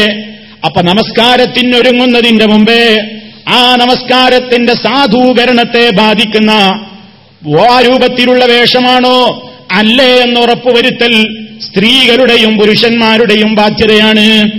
ഇത് നബി സല്ലല്ലാഹു അലൈഹി വസല്ലം പറഞ്ഞതാണ്. ബിരിയാണിക്ക് താഴെ വസ്ത്രം വലിച്ചഴച്ചുകൊണ്ട് നിസ്കരിക്കുന്ന ആളുകളില്ലേ? അങ്ങനെ നമസ്കരിക്കുന്ന ആളുകളാ പലപ്പോഴും നിസ്കാരത്തിന്റെ സമയത്ത് ചിലപ്പം അടക്കി വെക്കുന്നു. എന്തേ, പടച്ചവനെ പറ്റിക്കാനല്ലേ? നിസ്കാരത്തിന്റെ അകത്തൊരു വേഷവും പുറത്തൊരു വേഷവുമുണ്ടോ? ഇല്ലല്ലോ. അപ്പൊ അതും ശ്രദ്ധിക്കേണ്ടതുണ്ട്. കാരണം നമ്മുടെ നമസ്കാരം ഖുശൂഉള്ളതായി തീരണമെങ്കിൽ നമസ്കാരത്തിന്റെ അകത്ത് മാത്രം ശ്രദ്ധിച്ചാൽ പോരാ. നിസ്കാരത്തിന് ഒരുങ്ങുന്ന ഒരുക്കപ്പാടുകളിലും നമസ്കാരത്തിന് പോയി നിൽക്കുന്ന സദസ്സിലും സന്ദർഭത്തിലും സമയത്തിലും സ്ഥലത്തും വരെ അതിനു വേണ്ട ഒരുക്കങ്ങൾ മുസ്ലിം ചെയ്യേണ്ടതുണ്ട്. ഇത് ഇസ്ലാമിന്റെ കണിശമായ നിയമമാണ്. എന്ന് നിങ്ങൾ നോക്കൂ, നമസ്കാരി നമസ്കരിക്കുന്നവനോട് അവന്റെ സ്ഥലത്തെപ്പറ്റി ശ്രദ്ധിക്കാൻ, ഭക്തി നിലനിൽക്കാൻ സ്ഥലം വരെ ശ്രദ്ധിക്കണമെന്നാണ് നബി സല്ലല്ലാഹു അലൈഹി വസല്ലം പറയുന്നത്. അശ്രദ്ധയിലേക്ക് നയിക്കുന്ന കാര്യങ്ങളില്ലാതിരിക്കാൻ പരമാവധി ശ്രദ്ധിക്കണം. അലങ്കാരങ്ങളും കൊത്തുപണികളും അതുപോലെ തന്നെ കളർഫുള്ളായ നിലക്കുള്ള പൂക്കളും അങ്ങനെയുള്ള കൊത്തുവേലകളും ചിത്രങ്ങളുമൊക്കെയുള്ള മുസല്ലകളിട്ടുകൊണ്ട് സ്ത്രീകൾ വീട്ടിൽ നിന്ന് നിസ്കരിക്കാറില്ലേ? ചില പള്ളികളിൽ അങ്ങനെ കാർപ്പറ്റുകൾ വിരിച്ചിട്ടില്ലേ? ഓ പ്രിയപ്പെട്ട സഹോദരന്മാരെ, ഭക്തി അവനവന്റെ മനസ്സിലാണ്. ഒന്നതിലേക്കാണ് നോക്കുമ്പോഴേക്കങ്ങ് ഭക്തി പോവുകയാണോ? അതൊക്കെ വെറുതെ പറയുന്നതാണെന്ന് പലരും പറയാറുണ്ട്. എന്നാൽ ഈ ലോകത്തെ ഏറ്റവും വലിയ ഭക്തനാരാണ്? മഹാനായ മുഹമ്മദ് റസൂലുള്ളാഹി. ആ നബി സല്ലല്ലാഹു അലൈഹി വസല്ലമിന് പോലും അവിടുത്തെ മനസ്സിനെ പോലും ഇളക്കിയിട്ടുണ്ട് എങ്കിൽ നിങ്ങൾ നോക്കൂ, നബി സല്ലല്ലാഹു അലൈഹി വസല്ലം അതാ ഒരിക്കൽ കാന ഖിറാമുൽ ലൈശത സതറത് ബിഹി ജാനിബ ബൈതിഹാ, വീടിന്റെ ഒരു ഭാഗത്ത് ഒരു കർട്ടൻ ഉണ്ടായിരുന്നു ആയിഷ ബീവിക്ക്. വീടിന്റെ ഒരു ഭാഗം മറച്ചിരുന്ന ഒരു കർട്ടൻ. ആ കർട്ടനിൽ കൊത്തുപണികളും ചില ചിത്രങ്ങളുമൊക്കെ ഉണ്ടായപ്പോ നബി സല്ലല്ലാഹു അലൈഹി വസല്ലം ആയിഷ റളിയല്ലാഹു തആല അൻഹയോട് പറയുന്നു, അമീതിയന്നാ ഖിറാമകി ഹാദാ, ആയിഷ ഈ വിരി നീ എടുത്തു മാറ്റൂ, ഈ വിരി നീ ഇവിടെ നിന്ന് എടുത്തു നീക്കൂ. കാരണം ഫഇന്നഹു ലാ തസാലു തസാവീറുഹു തഅരിദു ലീ ഫീ സലാത്തി, അതിലെ ചിത്രപ്പണികൾ എന്റെ നിസ്കാരത്തിൽ എന്റെ ശ്രദ്ധ തിരിക്കുന്നു. മറ്റൊരു റിപ്പോർട്ടിൽ വന്നത് ഫൈനഹ അൽഹത്തിനി, അതെന്റെ നിസ്കാരത്തിൽ എന്റെ ശ്രദ്ധ തെറ്റിക്കുന്നു എന്ന് കൃത്യമായി നബി സല്ലല്ലാഹു അലൈഹി വസല്ലം പറയുന്നു. ഈ ഹദീസ് ഇമാം ബുഖാരി റിപ്പോർട്ട് ചെയ്തതാണ്. അപ്പൊ അതുകൊണ്ട് തന്നെ നമ്മൾ ശ്രദ്ധിക്കണം. നിസ്കരിക്കുന്നവൻ നിസ്കരിക്കാൻ നിൽക്കുന്ന സ്ഥലം അവന്റെ ശ്രദ്ധ അങ്ങുമിങ്ങുമായി പോകുന്ന നിലക്കുള്ള ചിത്രപ്പണികളോ കൊത്തുപണികളോ അങ്ങനെയൊക്കെയുള്ളതാണോ എന്നത് പരമാവധി സൂക്ഷിക്കേണ്ടതുണ്ട്. നിവൃത്തിയില്ലെങ്കിൽ പിന്നെ നിർവാഹമില്ലല്ലോ. പക്ഷേ അവനവൻ വരുത്തി വെക്കരുത് എന്നർത്ഥം. എന്ന് നിങ്ങൾ നോക്കൂ, കഠിനമായ ചൂടുള്ള അവസരത്തിൽ വിയർത്തൊഴുകുമ്പോ വീട്ടിന്റെ റൂമുകളിൽ എ സി ഉണ്ട്. പക്ഷേ നിസ്കരിക്കുന്നിടത്ത് പലപ്പോഴും നമ്മൾ എ സി വേണ്ട, ഒരു അഞ്ചു മിനിറ്റല്ലേ സഹിക്കാമെന്ന് വിചാരിക്കും. എന്നിട്ടോ നിസ്കാരത്തിൽ നിന്നിങ്ങനെ വിയർത്തൊഴുകുമ്പോ നമ്മൾ വിചാരിക്കുകയാണെന്ത്, പെട്ടെന്ന് ഈ നിസ്കാരം ഒന്ന് കഴിഞ്ഞു കിട്ടിയാ മതിയായിരുന്നു. കാരണം വിയർക്കുകയാണ്, ചൂടെടുക്കുകയാണ്. അതുപോലും ശ്രദ്ധിക്കണമെന്ന് നബി സല്ലല്ലാഹു അലൈഹി വസല്ലം പറയുകയാണ്. അവിടുത്തെ ഹദീസിൽ കാണാം, അബിരിദു ബിൽ ദുഹരി, കഠിനമായ ചൂടുള്ള നേരമല്ലേ ദുഹറിന്റെ നേരം? ആ സമയത്ത് വല്ലാത്ത ചൂടുള്ള നേരമാണെങ്കിൽ നിങ്ങൾ ആ നമസ്കാരത്തെ ഒന്ന് തണുപ്പിക്കണേ എന്ന് പറഞ്ഞാൽ, അല്പം വല്ലാതെ വെയിലത്ത് നിൽക്കേണ്ടി വരുന്ന ആ കാലഘട്ടത്തിലെ സ്ഥിതിയാണത്. അന്ന് എ സി ഇല്ലല്ലോ, അന്ന് സൗകര്യങ്ങളില്ലല്ലോ. എന്തിനാണ് നബി സല്ലല്ലാഹു അലൈഹി വസല്ലം ളുഹുർ ഒരൽപ്പം നിങ്ങളൊന്ന് പിന്തിച്ചോളൂ, കഠിനമായ ചൂടുള്ള നേരത്ത് നിങ്ങൾ നിസ്കരിക്കണ്ടെന്ന് പറഞ്ഞതെന്തിനാ? നിങ്ങൾ നോക്കൂ, ആ ഹദീസ് വിവരിച്ചുകൊണ്ട് ഇബ്നുൽ ഖയ്യിം റഹിമഹുള്ള വിവരിച്ചു തരികയാണ് എന്തിനാണ് നബി സല്ലല്ലാഹു അലൈഹി വസല്ലം അങ്ങനെ പറഞ്ഞത്. കാരണം അന്ന സ്വലാത്ത ഫീ ശിദ്ദത്തിൽ ഹരി, കഠിനമായ ചൂടുള്ള നേരത്ത് നിസ്കരിക്കുമ്പോ തംനഉ സാഹിബഹാ, നിസ്കരിക്കുന്നവനെ അത് തടയും, മിനൽ ഖുശൂഇ വൽ ഹുദൂർ, അവന്റെ മനസ്സിലെ ഭക്തിയെ തടയും, മനസ്സാന്നിധ്യത്തെ തടയും. വയസ്അലുൽ ഇബാദത, പിന്നെ അവൻ ഇബാദത്ത് നിർവഹിക്കുക, ബിതകർറുഹിൻ വതവജ്ജുലിൻ, മടിയോടുകൂടെയാണ്, പെട്ടെന്നൊന്ന് കഴിഞ്ഞു കിട്ടിയാ മതി എന്ന ചിന്തയോടുകൂടെയാണ്. ഫമിൻ ഹിക്മത്തി ശാരി സല്ലല്ലാഹു അലൈഹി വസല്ലം, അല്ലാഹുവിന്റെ റസൂലദ അന്നമറഹും ബിതഖീരിഹാ, ചൂടൊന്നൽപ്പമൊന്ന് ആശ്വാസമാകുന്നത് വരെ അക്കാലത്ത് നിങ്ങൾ ളുഹറന്ന് പിന്തിച്ചോളൂ എന്ന് സഹാബത്തിനോട് പറയാനെന്താ കാരണം? ഫയുസല്ലിൽ അബ്ദു, അപ്പോൾ അടിമക്ക് നിസ്കരിക്കാൻ സാധിക്കും, ബിഖൽബിൻ ഹാലിരിൻ, മനസാന്നിധ്യത്തോടെ നിസ്കരിക്കാൻ സാധിക്കും, വയഹ്സുലു ലഹു, അത് മുഖേന അവന് കരസ്ഥമാകുന്നതാണ് മഖ്സൂദു സ്വലാത്തി, നിസ്കാരം കൊണ്ടുള്ള ഉദ്ദേശിച്ച ഫലം അവന് കിട്ടും, മിനൽ ഖുശൂഇ വൽ ഇഖ്ബാലി അലല്ലാഹ്, അള്ളാഹുവിനോടാണ് സംസാരിക്കുന്നത് എന്ന ബോധത്തോടെ ഹുശൂവോടുകൂടി അടങ്ങി താമസിച്ച് കൃത്യമായി സൂക്ഷ്മത പുലർത്തിയിട്ട് സാവകാശം ഒന്ന് മനസ്സിൽ തട്ടി നിസ്കരിക്കാൻ അവന് സാധിക്കുന്നു. അല്ലാതെ വെറും ചൂടും വിയർത്തിട്ട് ഇടങ്ങേറായി നിൽക്കുമ്പോ പെട്ടെന്ന് ഇതൊന്ന് കഴിഞ്ഞാൽ മതി എന്ന ചിന്തയെ ഉണ്ടാവുകയുള്ളൂ. നിസ്കാരത്തിൽ ഭക്തി അവനെ തൊട്ടു തീണ്ടുന്നതല്ല. നോക്കൂ നിങ്ങൾ, നബി സല്ലല്ലാഹു അലൈഹി വസല്ലം അതിനുവേണ്ട ഓരോ നിർദ്ദേശങ്ങളും നൽകിയിരിക്കുകയാണ്. ഹുശൂഉള്ളവർക്കാണ് വിജയമുള്ളതെന്ന് പറഞ്ഞു നിർത്തുക മാത്രമല്ല, ഹുശൂഉ കിട്ടാൻ എന്തൊക്കെ നമ്മൾ ശ്രദ്ധിക്കണം എന്നുകൂടി ഹബീബായ റസൂലുള്ളാഹി സല്ലല്ലാഹു അലൈഹി വസല്ലം പഠിപ്പിച്ചിരുന്നിരിക്കുകയാണ്. ഇനി നിങ്ങൾ നോക്കൂ, അവിടെന്ന് തന്നെ പറഞ്ഞില്ലേ, ബഹളങ്ങളിൽ നിന്നും അതുപോലെ തന്നെ അത്തരത്തിലുള്ള അന്തരീക്ഷങ്ങളിൽ നിന്ന് മാറി നിൽക്കണം. ആളുകൾ ഇങ്ങനെ കുറെ വർത്തമാനം പറയുന്നിടത്ത് നിന്ന് നിസ്കരിച്ചിട്ട് എന്താ ഫലം? നമ്മുടെ ശ്രദ്ധയാങ്ങുമിങ്ങുമായി പോവുകയാണ്. നിസ്കരിക്കുന്നവന്റെ മുമ്പിൽ ഉറക്കെ ഖുർആൻ ഓതുന്നത് പോലും വിരോധിക്കപ്പെട്ട സംഗതിയാണ്. അപ്പൊ കഴിയുന്നത്ര കഴിയുന്നത്ര അത്തരത്തിലുള്ള സ്ഥലങ്ങളിൽ നിന്നും മാറിപ്പോയി സ്വസ്ഥമായ സ്ഥലം കിട്ടുമെങ്കിൽ അതാണ് തെരഞ്ഞെടുക്കേണ്ടത് എന്നർത്ഥം ഞാൻ കൂടുതൽ വിശദീകരിക്കുന്നില്ല. മാത്രമല്ല, ഈ നബി സല്ലല്ലാഹു അലൈഹി വസല്ലം പറഞ്ഞില്ലേ, നിസ്കാരത്തിന് ഒരുങ്ങുന്നതിന്റെ മുമ്പ് തന്നെ മുസ്ലിമിന്റെ മനസ്സ് ഫ്രീ ആവണം. ദുഃഖങ്ങളിൽ നിന്ന് പ്രയാസങ്ങളിൽ നിന്നൊക്കെ മനസ്സിനെ ഒന്ന് ഫ്രീ ആക്കിയിട്ട് എത്രത്തോളം ശരീരത്തിന്റെ എന്തെങ്കിലും ആവശ്യങ്ങൾക്ക് തോന്നുന്നുവെങ്കിൽ ആ ഘട്ടത്തിൽ വരെ നിസ്കാരത്തിലേക്ക് വരുന്നതിന്റെ മുമ്പേ ആ ആവശ്യങ്ങൾ നിർവഹിക്കണമെന്ന അനുവാദം ഇസ്ലാം എന്തിനാണ് നൽകിയത്? എന്നാലും നിസ്കാരത്തിന്റെ ഭക്തി കുറഞ്ഞു പോകരുത് എന്നതുകൊണ്ടാണ്. നിങ്ങൾ നോക്കൂ, നബി സല്ലല്ലാഹു അലൈഹി വസല്ലം പറഞ്ഞില്ലേ, ഇദാ ഖുദ്ദിമൽ അശാ ഫബ്ദഊ ബിഹി ഖബ്ല അൻ തുസല്ലുൽ മഗ്രിബ. നോമ്പ് കാലത്തോ മറ്റ് സമയങ്ങളിലോ ഒക്കെ മനുഷ്യന് ഭയങ്കരമായ വിശപ്പാണ്. ആ വിശപ്പിന്റെ നേരത്ത് അല്പം പോലും വെള്ളം കുടിക്കാതെ അല്പം പോലും ഭക്ഷണം കഴിക്കാതെ നിസ്കാരത്തിലേക്കൊരുത്തൻ അങ്ങ് കടന്നു കയറേണ്ടതില്ല. ഭക്ഷണം അവന്റെ മുമ്പിൽ ഇങ്ങനെ തയ്യാറായി നിൽക്കുമ്പോൾ അവൻ നിസ്കാരത്തിലേക്ക് കടന്നാൽ അവന്റെ ഹുശൂഇന് ഭംഗം വരില്ലേ? കഠിനമായ വിശപ്പാണ്, കഠിനമായ ദാഹമാണ്. അതുപോലെ തന്നെ ആ നിലക്ക് ഒരാൾക്കതാ മലവിസർജനത്തിന് തോന്നുകയാണ്, അല്ലെങ്കിൽ വിസർജനത്തിന്റെ ആവശ്യം തോന്നുന്ന ഘട്ടത്തിൽ നബി സല്ലല്ലാഹു അലൈഹി വസല്ലം പറയുന്നു, ലാ സ്വലാത ബിഹദറത്തി ത്വാമിൻ വലാ വഹുവ യുദാഫിഉൽ അഹ്ബതാൻ. ഭക്ഷണം തയ്യാറായിരിക്കുന്ന നേരത്ത് കഠിനമായ വിശപ്പാണെങ്കിൽ ആ വിശപ്പൊരൽപ്പം അടക്കിയിട്ട് നിങ്ങൾ നിസ്കരിക്കണം. അതുപോലെ തന്നെ നിങ്ങൾക്ക് മലമൂത്ര വിസർജനത്തിന് വല്ലാത്ത മുട്ടുന്ന നേരമാണെങ്കിൽ നിസ്കാരം പെട്ടെന്നാൻ കഴിഞ്ഞാൽ പിന്നെയും പോകാലോ. കാരണം എന്താ, ഇപ്പൊ ഊതെടുത്തിന് വന്നതല്ലേ, ഇനിയിപ്പോ ഒന്ന് മൂത്രയിക്കാൻ പോയാൽ പിന്നെയും ഊതെടുക്കണ്ടേ? ഇബിലീസ് അതൊക്കെ തോന്നിപ്പിക്കും. അപ്പൊ ഇബിലീസ് പറയും, പെട്ടെന്നാണ് നിസ്കരിച്ചോന്നാ പിന്നെ സൗകര്യം പോലെ ബാത്റൂമിൽ പോകാമല്ലോ. ഇബിലീസ് വിജയിച്ചില്ലേ? ഇബിലീസിനെന്താ വേണ്ടത്? നിങ്ങൾ നിസ്കാരത്തിലൊന്നും ശ്രദ്ധയില്ലാതെ പെട്ടെന്ന് ഭക്തിയൊന്നുമില്ലാതെ ആ ചടങ്ങൊന്നാണ് കഴിച്ചുകൂട്ടണമെന്നാണ് മൂപ്പരുടെ ധാരണ.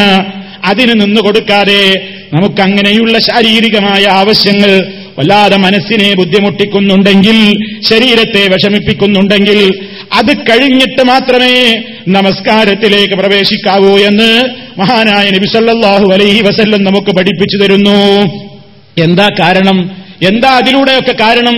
എന്നാലും ഭക്തി മുടങ്ങരുത്, നിസ്കാരത്തിൽ ഭക്തിയില്ലാതൊരു കഴിച്ചുകൂട്ടലായിട്ട് മാറാൻ പാടില്ല എന്നാണ് നബി സല്ലല്ലാഹു അലൈഹി വസല്ലം പറയുന്നത്. മാത്രമല്ല, നിസ്കാരത്തിലേക്ക് ഒരുങ്ങുന്നതിന്റെ മുമ്പ്, പ്രവേശിക്കുന്നതിന്റെ മുമ്പ് അതിനുവേണ്ടി കാത്തിരിക്കാൻ കഴിയുമെങ്കിൽ അത് നിസ്കാരത്തിലെ ഭക്തി കൂട്ടുന്ന കാര്യമാണ്. നബി സല്ലല്ലാഹു അലൈഹി വസല്ലം പറഞ്ഞില്ലേ, പുരുഷന്മാര് പള്ളിയിലാണെങ്കിൽ അതുപോലെ തന്നെ സ്ത്രീകളും പള്ളിയിലാണെങ്കിൽ, ഇനി സ്ത്രീകൾ അവരുടെ വീട്ടിൽ വെച്ചാണ് നിസ്കരിക്കുന്നതെങ്കിലും നിസ്കാരത്തിന്റെ മുമ്പായി കുറച്ചു മുമ്പേ ഒന്ന് തയ്യാറെടുത്തിട്ട് ആ ഉളൂ ചെയ്ത് രണ്ടരക്കായത്ത് സുന്നത്തും നിസ്കരിച്ചു കഴിഞ്ഞാൽ നബി സല്ലല്ലാഹു അലൈഹി വസല്ലം പറഞ്ഞിട്ടുണ്ട്, ആരെങ്കിലും കൃത്യമായി തന്നെ ഉളൂ ചെയ്യുകയും എന്നിട്ട് രണ്ടരക്കായത്ത് നമസ്കരിച്ചു, ആ നമസ്കാരത്തിൽ അവന്റെ മനസ്സിനോട് അവനൊന്നും സംസാരിച്ചില്ല, അന്യചിന്തകളിലേക്ക് അവന്റെ മനസ്സിനെ അവൻ കൊണ്ടുവന്ന് നേരം കളയാതെ നിസ്കാരം നിർവഹിച്ചു കഴിഞ്ഞാൽ അവന്റെ പാപങ്ങളെല്ലാം പൊറുക്കപ്പെടുന്നതാണ്. ഇത് നബി സല്ലല്ലാഹു അലൈഹി വസല്ലം പറയാണ്. അപ്പൊ നമസ്കാരത്തിന് വേണ്ടിയുള്ള പ്രതീക്ഷിച്ചുള്ള ഇരിപ്പ്, അങ്ങനെ നിസ്കാരം കഴിഞ്ഞിട്ട് ആ ഫർളായ നിസ്കാരത്തിന് വേണ്ടി നാം ഇങ്ങനെ കാത്തിരിക്കുന്ന കാത്തിരിപ്പും നബി സല്ലല്ലാഹു അലൈഹി വസല്ലം വളരെയേറെ പുണ്യമുള്ള സംഗതിയായിട്ടാണ് പറഞ്ഞത്. പുരുഷന്മാർ പള്ളിയിൽ ഒരൽപ്പം നേരത്തെ എത്തിയിട്ട് അതാ സുന്നത്ത് നിസ്കാരവും കഴിഞ്ഞ് ഫർദ് നിസ്കാരത്തെ കാത്തിരിക്കുന്നു. ഇനി സ്ത്രീകളും പള്ളിയിലാണെങ്കിൽ അങ്ങനെ തന്നെ. ഇനി സ്ത്രീകൾ പള്ളിയിലല്ല, അവരുടെ വീട്ടിലാണെങ്കിൽ അവരതാ അവരുടെ നമസ്കാരപ്പായയിൽ മുസല്ലയിൽ അതാ കുറച്ചു നേരത്തെ തന്നെ ബാങ്കുലി കേൾക്കുന്നതിന്റെ മുമ്പോ അല്ലെങ്കിൽ കേട്ട് കഴിഞ്ഞതിന്റെ ശേഷമോ അവര് നിസ്കാരത്തിന് വേണ്ടി കുറച്ചു സമയം കാത്തിരുന്ന് ദുആകളും അതുപോലെ തന്നെ ദിക്റുകളും അല്പം ഖുർആൻ പാരായണവും അതുപോലെ തന്നെ പരലോക ചിന്തയും, അങ്ങനെ അവനവന്റെ ജീവിതത്തിന്റെ നാളെ മഹ്ശറില്ലത് ഏറ്റവും സൗഭാഗ്യപൂർണമായി കിട്ടാൻ വേണ്ടിയുള്ള ചിന്തകളെ മനസ്സിലേക്ക് ഇങ്ങനെ കൊണ്ടുവന്ന് നിസ്കാരത്തിലേക്ക് കടക്കാനാ പറയുന്നത്. കാരണം നാം തക്ബീർ ചൊല്ലുന്നതിന്റെ മുമ്പേ തൊട്ട് മുമ്പ് എന്ത് പ്രവൃത്തിയില്ലെന്നാണ് വിരമിച്ചതെങ്കിൽ ആ ചിന്തയാണ് സഹോദരന്മാരെ പലപ്പോഴും നമ്മുടെ നമസ്കാരത്തിലുടനീളം നിലനിൽക്കുക. ഏത് പ്രവൃത്തി അവസാനിപ്പിച്ചിട്ട് ആ നിസ്കാരത്തിലേക്ക് കടന്നതെങ്കിൽ ആ അവസാനത്തെ പ്രവൃത്തിയാണ് നമ്മുടെ മനസ്സിൽ അധികവും വരിക. ക്രിക്കറ്റ് കണ്ടിട്ടിങ്ങനെ ഒരിക്കലും ഈ ക്രിക്കറ്റ് ഒഴിവാക്കാനും വയ്യ, അല്ലെങ്കിൽ ഒരു രംഗം കണ്ടുകൊണ്ടിരിക്കുകയാണ് അത് ഒഴിവാക്കാനും നിവൃത്തിയില്ല, ജമാഅത്തിന് പോവുകയും വേണം. അതല്ലെങ്കിൽ രാഷ്ട്രീയക്കാരൻ അവന്റെ ഓട്ടണ്ണീട്ടിങ്ങനെ അതാ മുമ്പിലാണ് പിമ്പിലാണ് പിറകിലാണ് മുന്നിലാണ് എന്നൊക്കെ പറയുകയാണ്, അതൊഴിവാക്കാനും നിവൃത്തിയില്ല, നിസ്കരിക്കാൻ പോവുകയും വേണം.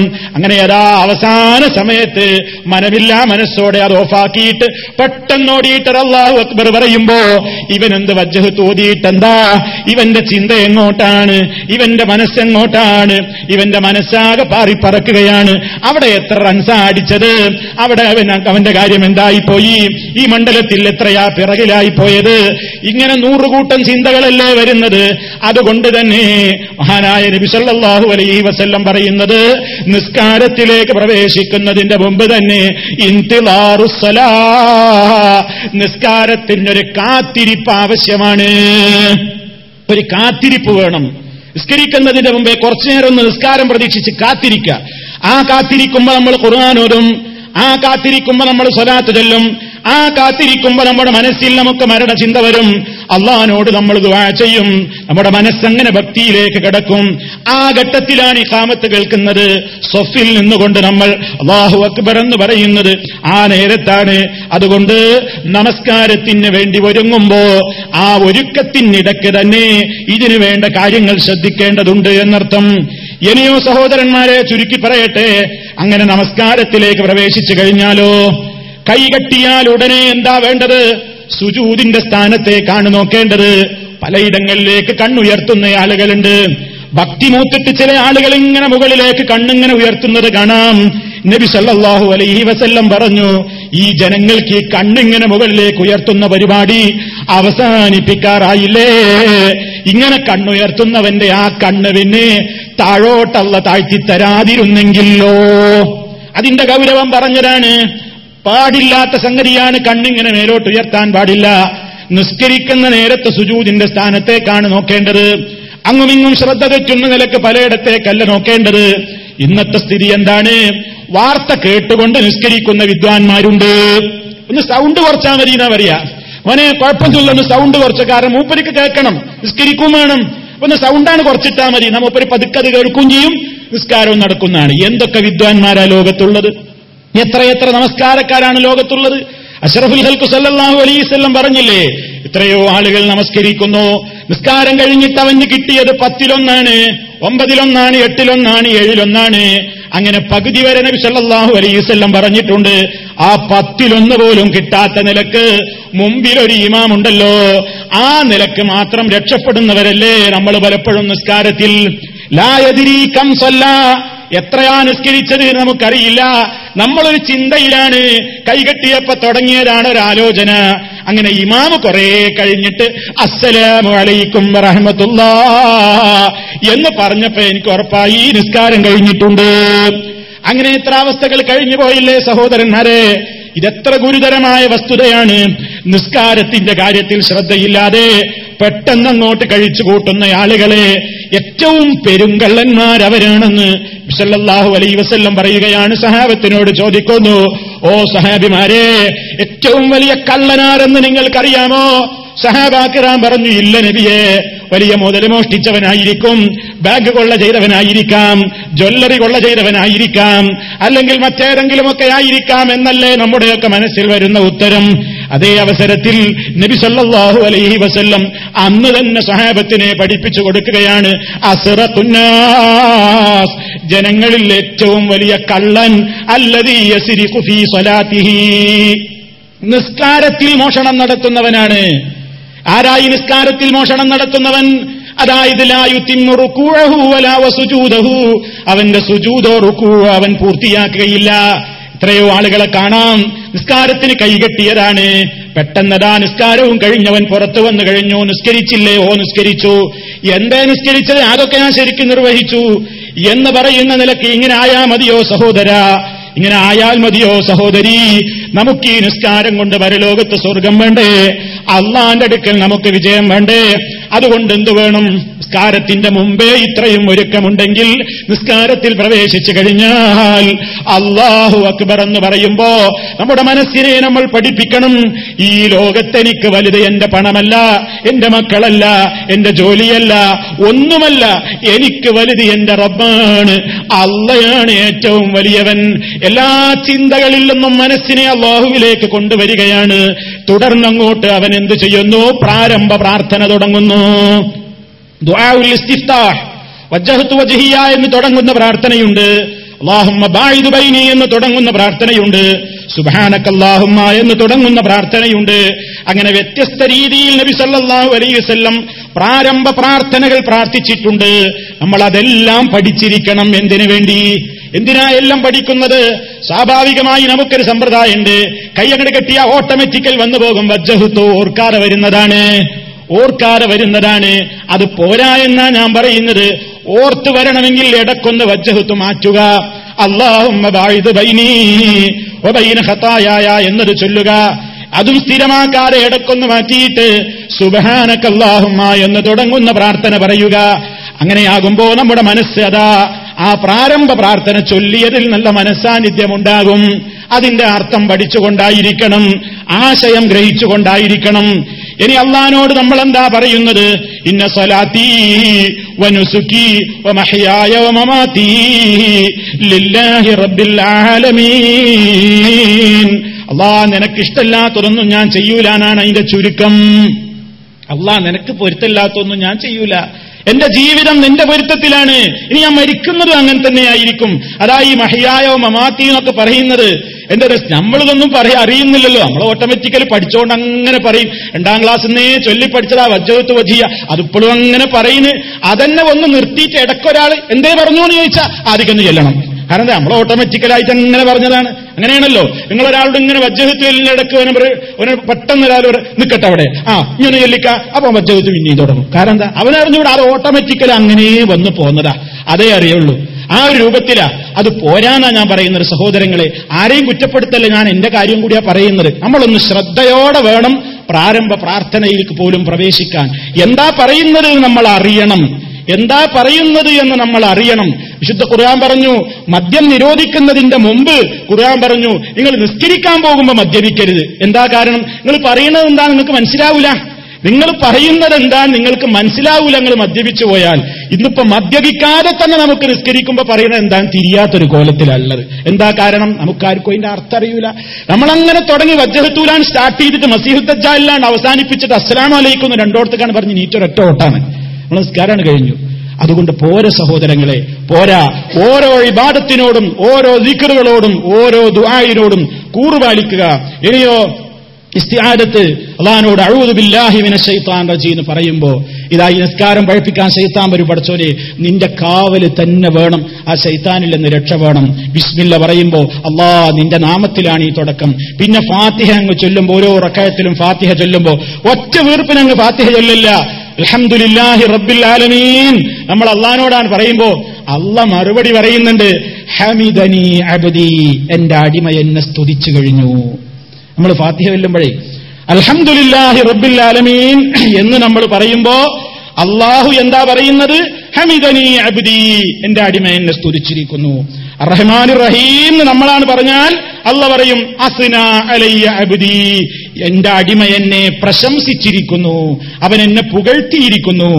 മാലിക് യൗമിദ്ദീൻ എന്ന് നമ്മൾ പറഞ്ഞാൽ മജ്ജദനി അബ്ദി അല്ലെങ്കിൽ ഫവ്വദ അലയ്യ അബ്ദി, എന്റെ അടിമൈദ അവൻ എല്ലാ കാര്യങ്ങളും പരലോകത്ത് കിട്ടും എന്ന നിലക്ക് ആ ഒരു നാളിനെ ഓർമ്മിച്ചുകൊണ്ട് എന്നെ മഹത്വപ്പെടുത്തിയിരിക്കുന്നു. ഇയ്യാക നഅബ്ദു വഇയ്യാക നസ്തഈൻ എന്നെന്റെ അടിമ പറയുമ്പോ അല്ലാഹ് പറയുന്നുണ്ട് ഹാദാ ബൈനീ വബൈന അബ്ദീ, ഇത് ഞാനും എന്റെ അടിമയും തമ്മിലെടുക്കുന്ന ഒരു കരാറാണ്.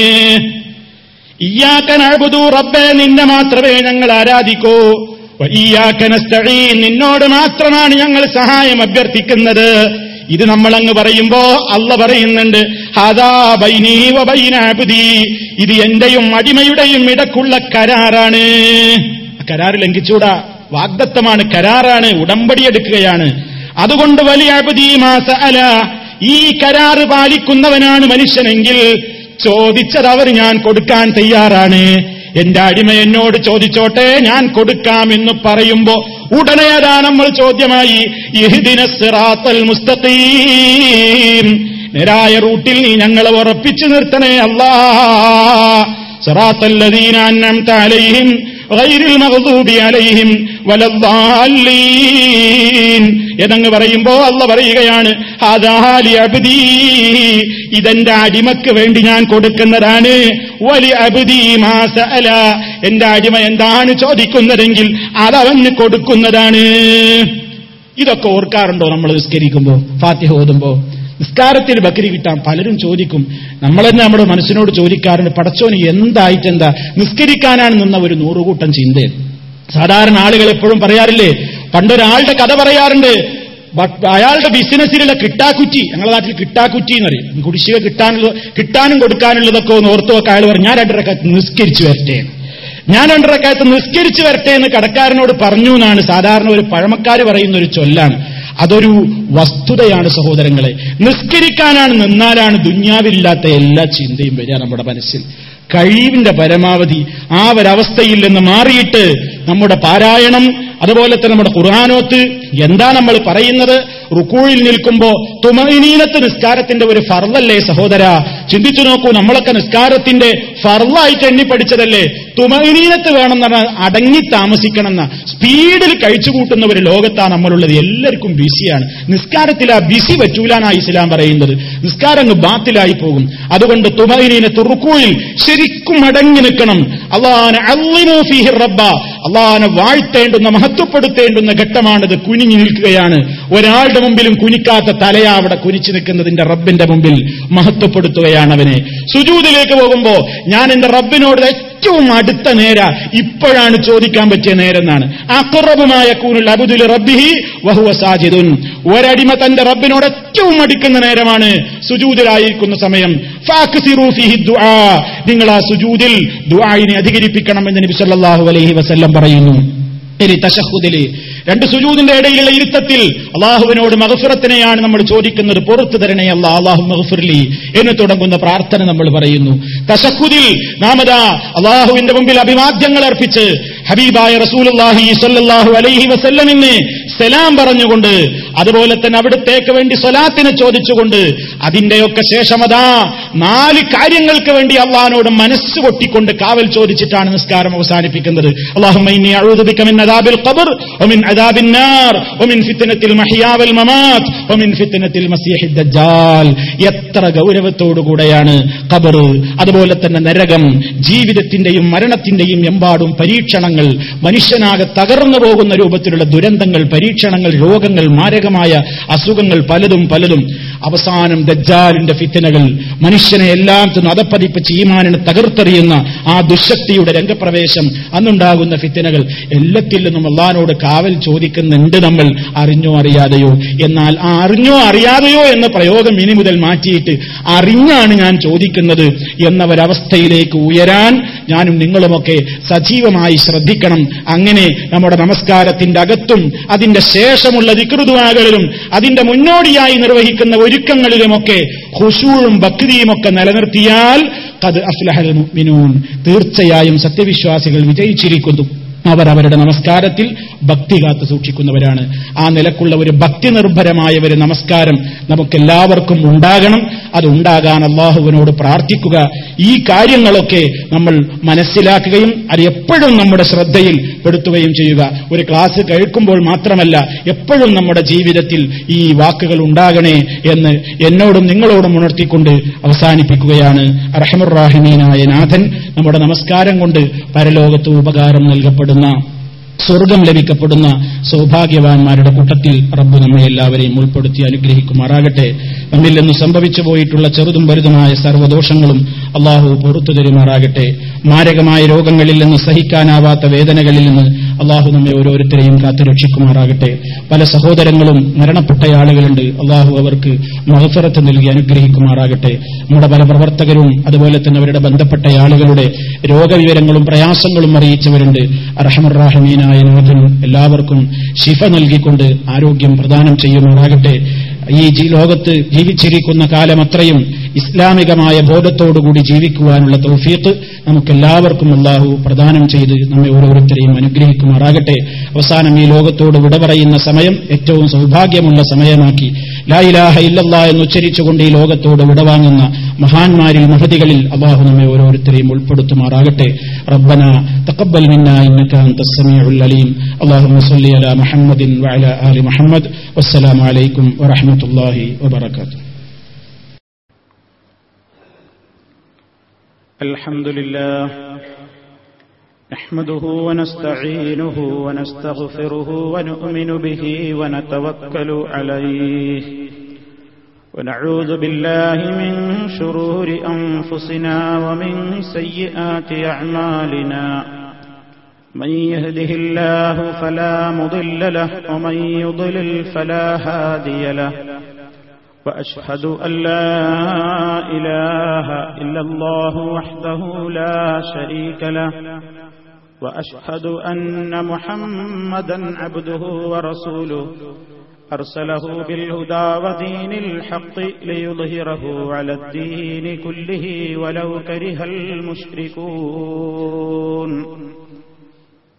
اللهم صل على محمد وعلى آل محمد كما صليت على إبراهيم وعلى آل إبراهيم إنك حميد مجيد.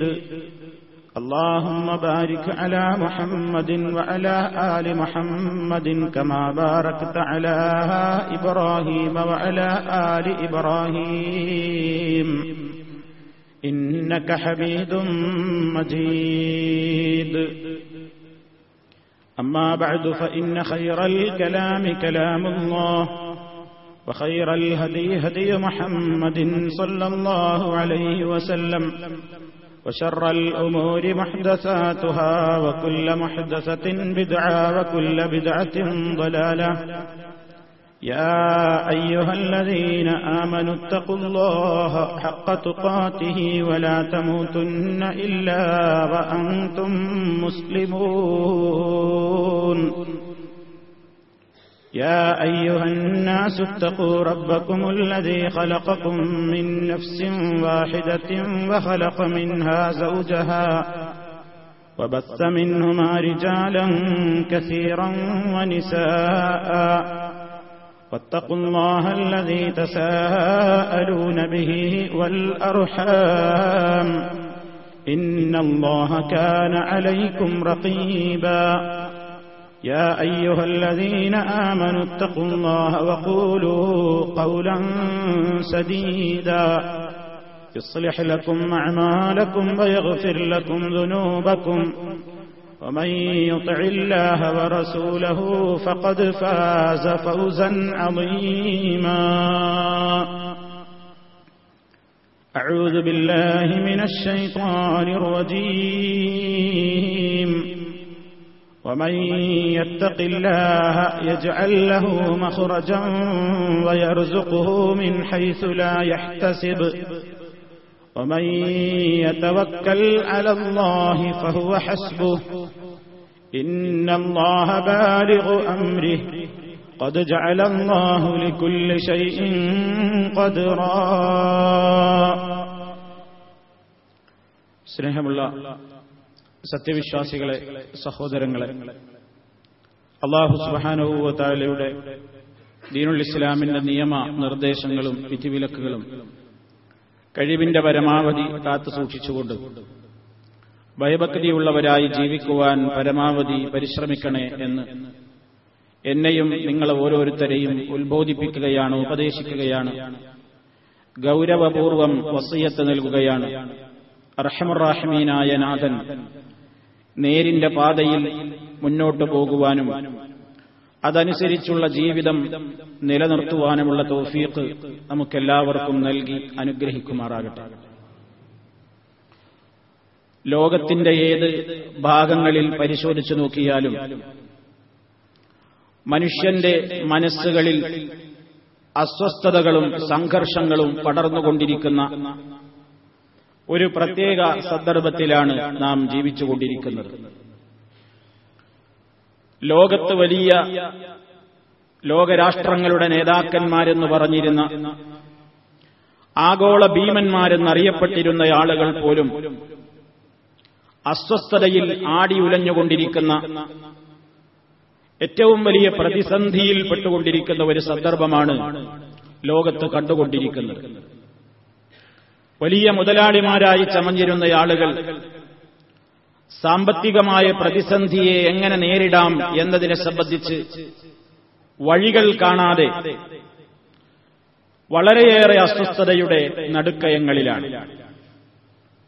രാജ്യത്തൊട്ടാകെ പരിശോധിച്ചു നോക്കിയാൽ, മൊത്തം ജനസംഖ്യയിൽ എടുത്തു പരിശോധിച്ചാൽ അഞ്ചിൽ ഒരാൾ പട്ടിണിയിലാണ് എന്നാണ് ലോകരാഷ്ട്രങ്ങളുടെ കണക്കുകൾ തെളിയിക്കുന്നത്. ഒരു വീട്ടിൽ അഞ്ച് മെമ്പർമാരുണ്ടെങ്കിൽ അതിൽ ഒരാൾ ദിവസവും ഭക്ഷണം കിട്ടാതെ പട്ടിണി കിടക്കുന്ന ഒരവസ്ഥ ആണെന്ന് വന്നാൽ ലോകം എത്തരം ഒരു പ്രതിസന്ധിയിലേക്കാണ് നീങ്ങിക്കൊണ്ടിരിക്കുന്നത്. അത് ചിന്തിച്ചാൽ നമുക്ക് മനസ്സിലാക്കുവാൻ സാധിക്കും.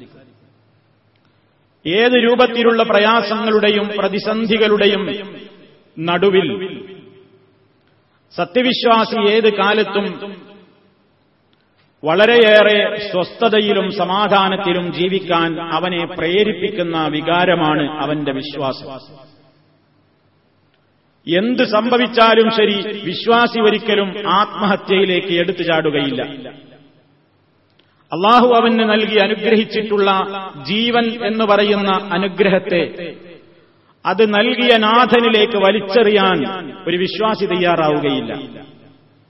കാരണം അവന്റെ മനസ്സ് പാകപ്പെട്ട് കഴിഞ്ഞിരിക്കുന്നു. സത്യവിശ്വാസികളുടെ മനസ്സുകളിൽ അസ്വസ്ഥതകൾ ഉടലെടുക്കുമ്പോഴെല്ലാം അവൻ ഓർക്കുന്നത് എല്ലാം വിധിക്കുന്ന നാഥനെയാണ്. തന്റെ പ്രയാസങ്ങളെ തന്നേക്കാൾ കൂടുതൽ അറിയുന്നവനാണ് അല്ലാഹു എന്ന ബോധം. എന്തും വരട്ടെ, എന്തു വന്നാലും അതെന്റെ നാഥന്റെ തീരുമാനപ്രകാരമേ നടക്കൂ എന്ന ദൃഢമായ വിശ്വാസം.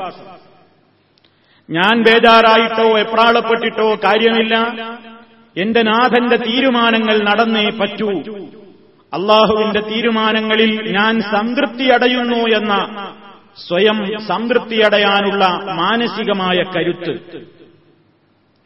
അതൊക്കെ മനുഷ്യന് നേടിക്കൊടുക്കുന്ന ഏറ്റവും വലിയ ഒരു വികാരമാണ് ഈമാനിന്റെ ഭാഗമായ തവക്കുൽ എന്ന് പറയുന്ന വികാരം. എന്തും അള്ളാഹുവിൽ തവക്കുലാക്കാനുള്ള ഒരു മനസ്ഥിതി സത്യവിശ്വാസിക്ക് മാത്രമേ ഉണ്ടാവുകയുള്ളൂ. വിശ്വാസിയുടെ സ്വഭാവം തന്നെ ഖുർആൻ പറഞ്ഞത് അതാണ്. അവരെ വിശ്വാസികളാവുകയുള്ളൂ എന്നും ഖുർആൻ പറയുന്നുണ്ട്. ഇന്നമൽ മുഅ്മിനൂനല്ലദീന ഇദാ ദുകിറല്ലാഹു വജിലത് ഖുലൂബുഹും വഇദാ തുലിയത് അലൈഹിം ആയാതുഹു സാദതുഹും ഈമാനാ വഅലാ റബ്ബിഹിം യതവക്കലൂൻ. സത്യവിശ്വാസികൾ എന്ന് പറഞ്ഞാൽ അവർക്ക് അള്ളാഹിനെപ്പറ്റി പറയപ്പെട്ടാൽ അവരുടെ ഹൃദയങ്ങൾക്ക് നടുക്കമുണ്ടാകുന്നവരാണ്. റബ്ബിന്റെ വചനങ്ങൾ അവർക്ക് ഓതി കേൾപ്പിക്കപ്പെടുന്നതായാൽ ഓരോ വചനങ്ങൾ കേൾക്കുമ്പോഴും ലോകത്തെന്ത് നടക്കുമ്പോഴും അതവരുടെ വിശ്വാസത്തെ വർദ്ധിപ്പിച്ചുകൊണ്ടിരിക്കുകയാണ്. അല്ലാഹു റബ്ബുൽ ആലമീൻ ലോകത്ത് എന്ത് തന്നെ സംഭവിപ്പിക്കുമ്പോഴും അവന്റെ മനസ്സിൽ നിരാശ തോന്നുന്നില്ല, ബേജാറ് തോന്നുന്നില്ല, വെപ്രാളം തോന്നുന്നില്ല. അവന്റെ ഈമാൻ വർദ്ധിച്ചുകൊണ്ടേയിരിക്കുകയാണ്. വഅലാ റബ്ബിഹിം യതവക്കലൂൻ, അവർ അവരുടെ നാഥന്റെ മേൽ റബ്ബിന്റെ മേൽ തവക്കുലാക്കുകയും ചെയ്യുന്നവരാണ്. അള്ളാഹുവിൽ തവക്കുലാക്കുന്ന വിശ്വാസിയെ സംബന്ധിച്ചിടത്തോളം ആകുലതകളുടെയും പ്രയാസങ്ങളുടെയും ഏറ്റവും വലിയ പ്രതിസന്ധികൾ കൊണ്ട് അവന്റെ മനസ്സ് ആടിയുലയുമ്പോൾ അവന് പിടിച്ചു നിൽക്കാനാകും. ആ പിടിച്ചു നിൽക്കാൻ കഴിവില്ലാത്ത, തവക്കുലില്ലാത്ത, ഈമാനില്ലാത്ത ആളുകളാണ് പ്രയാസങ്ങൾക്കൊരറുതി എന്ന നിലക്ക് ഈ ലോകത്ത് നിന്ന് ജീവൻ തന്നെ നശിപ്പിച്ചുകൊണ്ട് ആത്മഹത്യക്കൊരുങ്ങുന്നത്. സത്യവിശ്വാസിയെ അതിന് കിട്ടില്ല. കാരണം അവൻ മനസ്സിലാക്കുന്നു, എന്റെ നാഥൻ എനിക്ക് തീരുമാനിച്ചതെന്തും വരും. അവൻ ഓർക്കുന്നു, അവൻ സമാധാനിക്കുന്നു, ഇന്നമഅൽ ഉസ്രി യുസ്റാ, ഇന്നമഅൽ ഉസ്രി യുസ്റാ. ഏറ്റവും വലിയ പ്രയാസങ്ങളും ബുദ്ധിമുട്ടുകളുമൊക്കെ വന്നാലും അതിന്റെയൊക്കെ ഒപ്പം തന്നെ എളുപ്പങ്ങൾ വരാനുണ്ട്. പ്രതിസന്ധികളൊക്കെ ഒരു നാൾ തീരും, പ്രശ്നങ്ങളൊക്കെ ഒരു നാൾ അവസാനിക്കും. ആ പ്രശ്നങ്ങളും പ്രയാസങ്ങളുമൊക്കെ കഴിഞ്ഞാൽ എളുപ്പങ്ങളും അതുപോലെ തന്നെ നമുക്കുള്ള സൗകര്യങ്ങളും വീട് കിട്ടാനിരിക്കുന്നു. ഈ നിലയ്ക്ക് ഏത് പ്രതിസന്ധികളെയും തരണം ചെയ്യാൻ സത്യവിശ്വാസിക്ക് മനക്കരുത്ത് കൊടുക്കുന്നത് അവന്റെ തവക്കുൽ ബോധമാണ്. ഒരു കാര്യത്തിലും ഭയപ്പെടാതെ നിർഭയത്വം അവന്റെ ഹൃദയത്തിന് ലഭിച്ചുകൊണ്ടിരിക്കുന്നത് ഈ തവക്കുലിലൂടെയാണ്. പ്രതിസന്ധികളെ നേരിടാനുള്ള മനക്കരുത്തവന് കൊടുക്കുന്നത് ഈ രൂപത്തിലുള്ള ചിന്താഗതിയിലൂടെയാണ്. അല്ലാഹു റബ്ബുൽ ആലമീൻ എന്നോട് പറഞ്ഞിട്ടുള്ള കാര്യങ്ങൾ എന്താണെങ്കിൽ അത് ഞാൻ എന്നെക്കൊണ്ട് കഴിവിന്റെ പരമാവധി നിർവഹിച്ച് ബാക്കി എല്ലാ കാര്യങ്ങളും എന്റെ നാഥനിലേക്ക് വരമേൽപ്പിച്ചാൽ ഞാൻ പ്രയാസപ്പെടേണ്ടി വരില്ല, കഷ്ടപ്പെടേണ്ടി വരില്ല. പക്ഷേ എനിക്ക് ബുദ്ധിമുട്ടും പ്രയാസവും വരുമെന്ന് ബേജാറായിട്ട് ഹറാമായ മാർഗത്തിലൂടെ നീങ്ങാനോ അള്ളാഹു അനുവദിച്ചിട്ടില്ലാത്ത പാതയിലൂടെ മുന്നോട്ട് പോകാനോ ഒരാൾ തയ്യാറാവുകയാണെങ്കിൽ അവിടെയാണ് അവന് അസ്വസ്ഥതയും അസമാധാനവും ഉണ്ടായിത്തീരുന്നത്. മറിച്ച് സമാധാനവും സ്വസ്ഥതയും ശാന്തിയൊക്കെ കിട്ടുക അപ്പോഴാണ്. ഏത് പ്രതിസന്ധിയിലും ഹറാമൊന്നും ചെയ്യാതെ തഖ്വയിൽ ഉറച്ചു നിന്നാൽ ഏത് പ്രതിസന്ധിയുടെ ഊരാ കുടുക്കിൽ നിന്നും പുറത്തു ചാടാൻ ഒരു വഴി അല്ലാഹു നിശ്ചയിച്ചു കൊടുക്കും. അതാണ് ഞാൻ നിങ്ങളെ തുടക്കത്തിൽ ഓതി കേൾപ്പിച്ച വചനം. വമൻ യത്തഖില്ലാഹ യജ്അൽ ലഹു മഖ്റജാ വയർസുഖുഹു മിൻ ഹൈസു ലാ യഹ്തസിബ് വമൻ യതവക്കൽ അലല്ലാഹി ഫഹുവ ഹസ്ബുഹു. ആരെങ്കിലും അല്ലാഹു റബ്ബുൽ ആലമീനിനെ സൂക്ഷിച്ചുകൊണ്ട് ജീവിക്കുന്നതാണെങ്കിൽ, ആര് അല്ലാഹുവിനെ സൂക്ഷിച്ച് ജീവിക്കാൻ തയ്യാറുണ്ടോ, യജ്അൽ ലഹു മഖ്റജാ, അവൻ കുടുങ്ങുകയില്ല എന്നാണ് അല്ലാഹു ഓഫർ പറയുന്നത്. ഒരു വിഷയത്തിലെത്തുമ്പോ നിനക്ക് പ്രതിസന്ധി തരണം ചെയ്യണമെങ്കിൽ നീ ഒരു ഹറാം ചെയ്തേ പറ്റൂ, ഹറാമായ ഒരു കാര്യത്തിൽ നീ ഏർപ്പെട്ടേ പറ്റൂ. അങ്ങനെ ചെയ്താലേ നീ ഈ കെണിയിൽ നിന്ന് രക്ഷപ്പെടൂ എന്ന് മനസ്സ് അവനോട്, പിശാചവനോട് മന്ത്രിച്ചുകൊണ്ടിരിക്കുമ്പോ വിശ്വാസിയുടെ മനസ്സിൽ വരേണ്ട ചിന്ത ഈ വചനമാണ്. ഏത് പ്രതിസന്ധിയിലും അവൻ ആശ്വാസം കൊടുക്കുന്ന വചനമാണ്. അരുത്, ഞാൻ തഖ്വ വിട്ടുകൊണ്ട് മുന്നോട്ട് പോകാൻ പാടില്ല. കാരണം പ്രതിസന്ധി തീരാനല്ലേ ഞാൻ ഈ ഹറാമ് ചെയ്യാൻ ഒരുങ്ങുന്നത്, എന്റെ പ്രയാസം തീരാനല്ലേ ഞാൻ ഈ ഹറാമ് ചെയ്യാൻ ഒരുങ്ങുന്നത്. അതുകൊണ്ട് എന്റെ പ്രയാസം കൂടുകയല്ലാതെ കുറയുകയില്ല. എന്റെ പ്രയാസത്തിൽ നിന്ന് രക്ഷപ്പെടാൻ എനിക്കെന്റെ നാഥൻ പറഞ്ഞ ഒരേ ഒരു ഔഷധമുണ്ട്, അത് തഖ്വയാണ്. ആര് അള്ളാനെ സൂക്ഷിച്ചുകൊണ്ട് ജീവിക്കുന്നുവോ ഏത് പ്രതിസന്ധിയിലും അള്ളാനെ സൂക്ഷിക്കുക എന്ന് പറയുന്ന ഏറ്റവും മൂല്യമുള്ള സ്വഭാവത്തെ കൈവിടാതെ തഖ്വയോടെ ഒരാൾ മുന്നോട്ട് പോകുന്നുവെങ്കിൽ യജ്അൽ ലഹു മഖ്റജാ, ഏത് പ്രതിസന്ധിയിൽ നിന്നും പുറത്തേക്ക് കടക്കാനുള്ള ഒരു മഖ്റജ് അള്ളാഹു അവന് നിശ്ചയിച്ചു കൊടുക്കുക തന്നെ ചെയ്യുന്നതാണ്. ഇത് അള്ളാഹു പറഞ്ഞ ഓഫറാണ്. ഇതിൽ വിശ്വാസമില്ലാത്തത് കൊണ്ടാണ് നമുക്ക് ഈ തകരാറൊക്കെ സംഭവിക്കുന്നത്. അള്ളാഹു പറഞ്ഞ മാർഗം, പ്രതിസന്ധിയിൽ അകപ്പെടുമ്പോ അള്ളാഹു പറഞ്ഞ മാർഗം തഖ്വയിൽ കൂടുതൽ തഖ്വയുണ്ടാകാനാണ്, കൂടുതൽ തഖ്വ കാണിക്കുക. കൂടുതൽ പ്രയാസങ്ങളും പ്രതിസന്ധികളും ഉണ്ടാകുമ്പോൾ കൂടുതൽ തഖ്വ കാണിക്കുക, പ്രതിസന്ധിയിൽ നിന്ന് പുറത്തു കടക്കാനാകും. മാത്രമല്ല വയർസുഖുഹു മിൻ ഹൈസു ലാ യഹ്തസിബു, അവൻ വിചാരിക്കാത്ത മാർഗത്തിലൂടെ അവന് അന്നം കിട്ടിക്കൊണ്ടിരിക്കും. നാം വിചാരിക്കാത്തൊരു മാർഗത്തിലൂടെ നമ്മുടെ പ്രതിസന്ധി അങ്ങ് തീർന്നു പോകും. എങ്ങനെയെന്ന് നമുക്കറിയില്ല. ഏത് മാർഗത്തിലൂടെയാ നമ്മൾ ആ കെണിന്ന് രക്ഷപ്പെട്ടത് അറിഞ്ഞൂടാ, അത് അള്ളാ തീരുമാനിക്കുന്നത്. വയർസുഖുഹു, അവൻ അള്ളാഹു കൊടുക്കും. മിൻ ഹൈസു ലാ യഹ്തസിബു, അവൻ വിചാരിക്കാത്ത റൂട്ടിലൂടെ അവന്റെ പ്രയാസങ്ങൾ അങ്ങ് തീരും. എന്താ അതിനടിസ്ഥാന യോഗ്യത വേണ്ടത്? തഖ്വയോടുകൂടി ഏത് പ്രതിസന്ധി ഉണ്ടാകുമ്പോഴും പിടിച്ചു നിന്നാൽ, ഒരു കാര്യത്തിൽ നമ്മൾ പതറിപ്പോവുകയാണ്, പ്രയാസത്തിലാണ്, ബുദ്ധിമുട്ടിലാണ്, മനസ്സിങ്ങനെ പറയുന്നു ഇന്നവര് ഹറാമ് ചെയ്താൽ ഇരുന്ന് രക്ഷപ്പെടാൻ എനിക്ക് സാധിക്കും. ചെയ്യരുത്, അരുത്. എപ്പോഴും ആ ഒരു സൂക്ഷ്മത പാലിച്ചാൽ പുറത്തു കിടക്കാനുള്ള മാർഗം അല്ലാഹു ഏർപ്പെടുത്തി തരും. ഒരാൾ ഇങ്ങനെ ജോലിയില്ലാതെ വിഷമിക്കാണ്, പ്രയാസപ്പെട്ട് ഒരുപാട്, അതിൽ അയാൾ മുട്ടാത്ത വാതിലുകളില്ല. എല്ലാ സ്ഥലങ്ങളിലും പോയി അവസാനം ഒരു ഇന്റർവ്യൂവിന് പങ്കെടുത്തു പങ്കെടുത്തു ജോലി കിട്ടി. കിട്ടിയതെന്താ? ബാറിൽ മദ്യം വിളമ്പലാണ്, അല്ലെങ്കിൽ അത്തരത്തിലുള്ള ഒരു ഹോട്ടലിലാണ് ജോലി കിട്ടിയത്, അല്ലെങ്കിൽ പലിശ സംബന്ധമായ കാര്യങ്ങളുമായി ദിനേന ഇടപഴകേണ്ടി വരുന്ന ബാങ്കിങ് ജോലിയാണ് ഒരാൾക്ക് കിട്ടിയത്. അവൻ എന്ത് ചെയ്യണം? പ്രതിസന്ധി അവനോട് പറയും, എത്രയോ കാലമായിട്ട് നീ ആശിച്ചാശിച്ച് കിട്ടിയ ഒരു വലിയ ജോലിയാണ്, നീ അത് മുടക്കരുത്, നീ അത് ഉടനെ അപ്പോയിന്റ്മെന്റ് സ്വീകരിക്കണം, നീ അതിൽ ചേരണം. മനസ്സിൽ വല്ലാത്തൊരു സംഘർഷാവസ്ഥ, ഒരു ഭാഗത്ത് നാഥൻ നിഷിദ്ധമാക്കിയ സംഗതികളോടുള്ള മനസ്സിന്റെ ആ ഭയം, ഒരു ഭാഗത്ത് തന്റെ ജീവിതത്തിന്റെ പ്രതിസന്ധികൾക്കിടയിൽ താനിങ്ങനെ ഞെരിഞ്ഞമരുന്ന ഏറ്റവും വലിയ ആ ഒരു ഇരുട്ട്, രണ്ടിനുമിടയിൽ കിടന്നുകൊണ്ട് വിശ്വാസി ഇങ്ങനെ ആടി ഒലയുമ്പോ ഒരു തീരുമാനം അവൻ എന്തെടുക്കണം? നാഥ, ഇത്രയും കാലം ഞാൻ പ്രയാസപ്പെട്ട് നടന്നിട്ട് എനിക്ക് കിട്ടിയ ഒരു ജോലി ഇതായി പോയല്ലോ.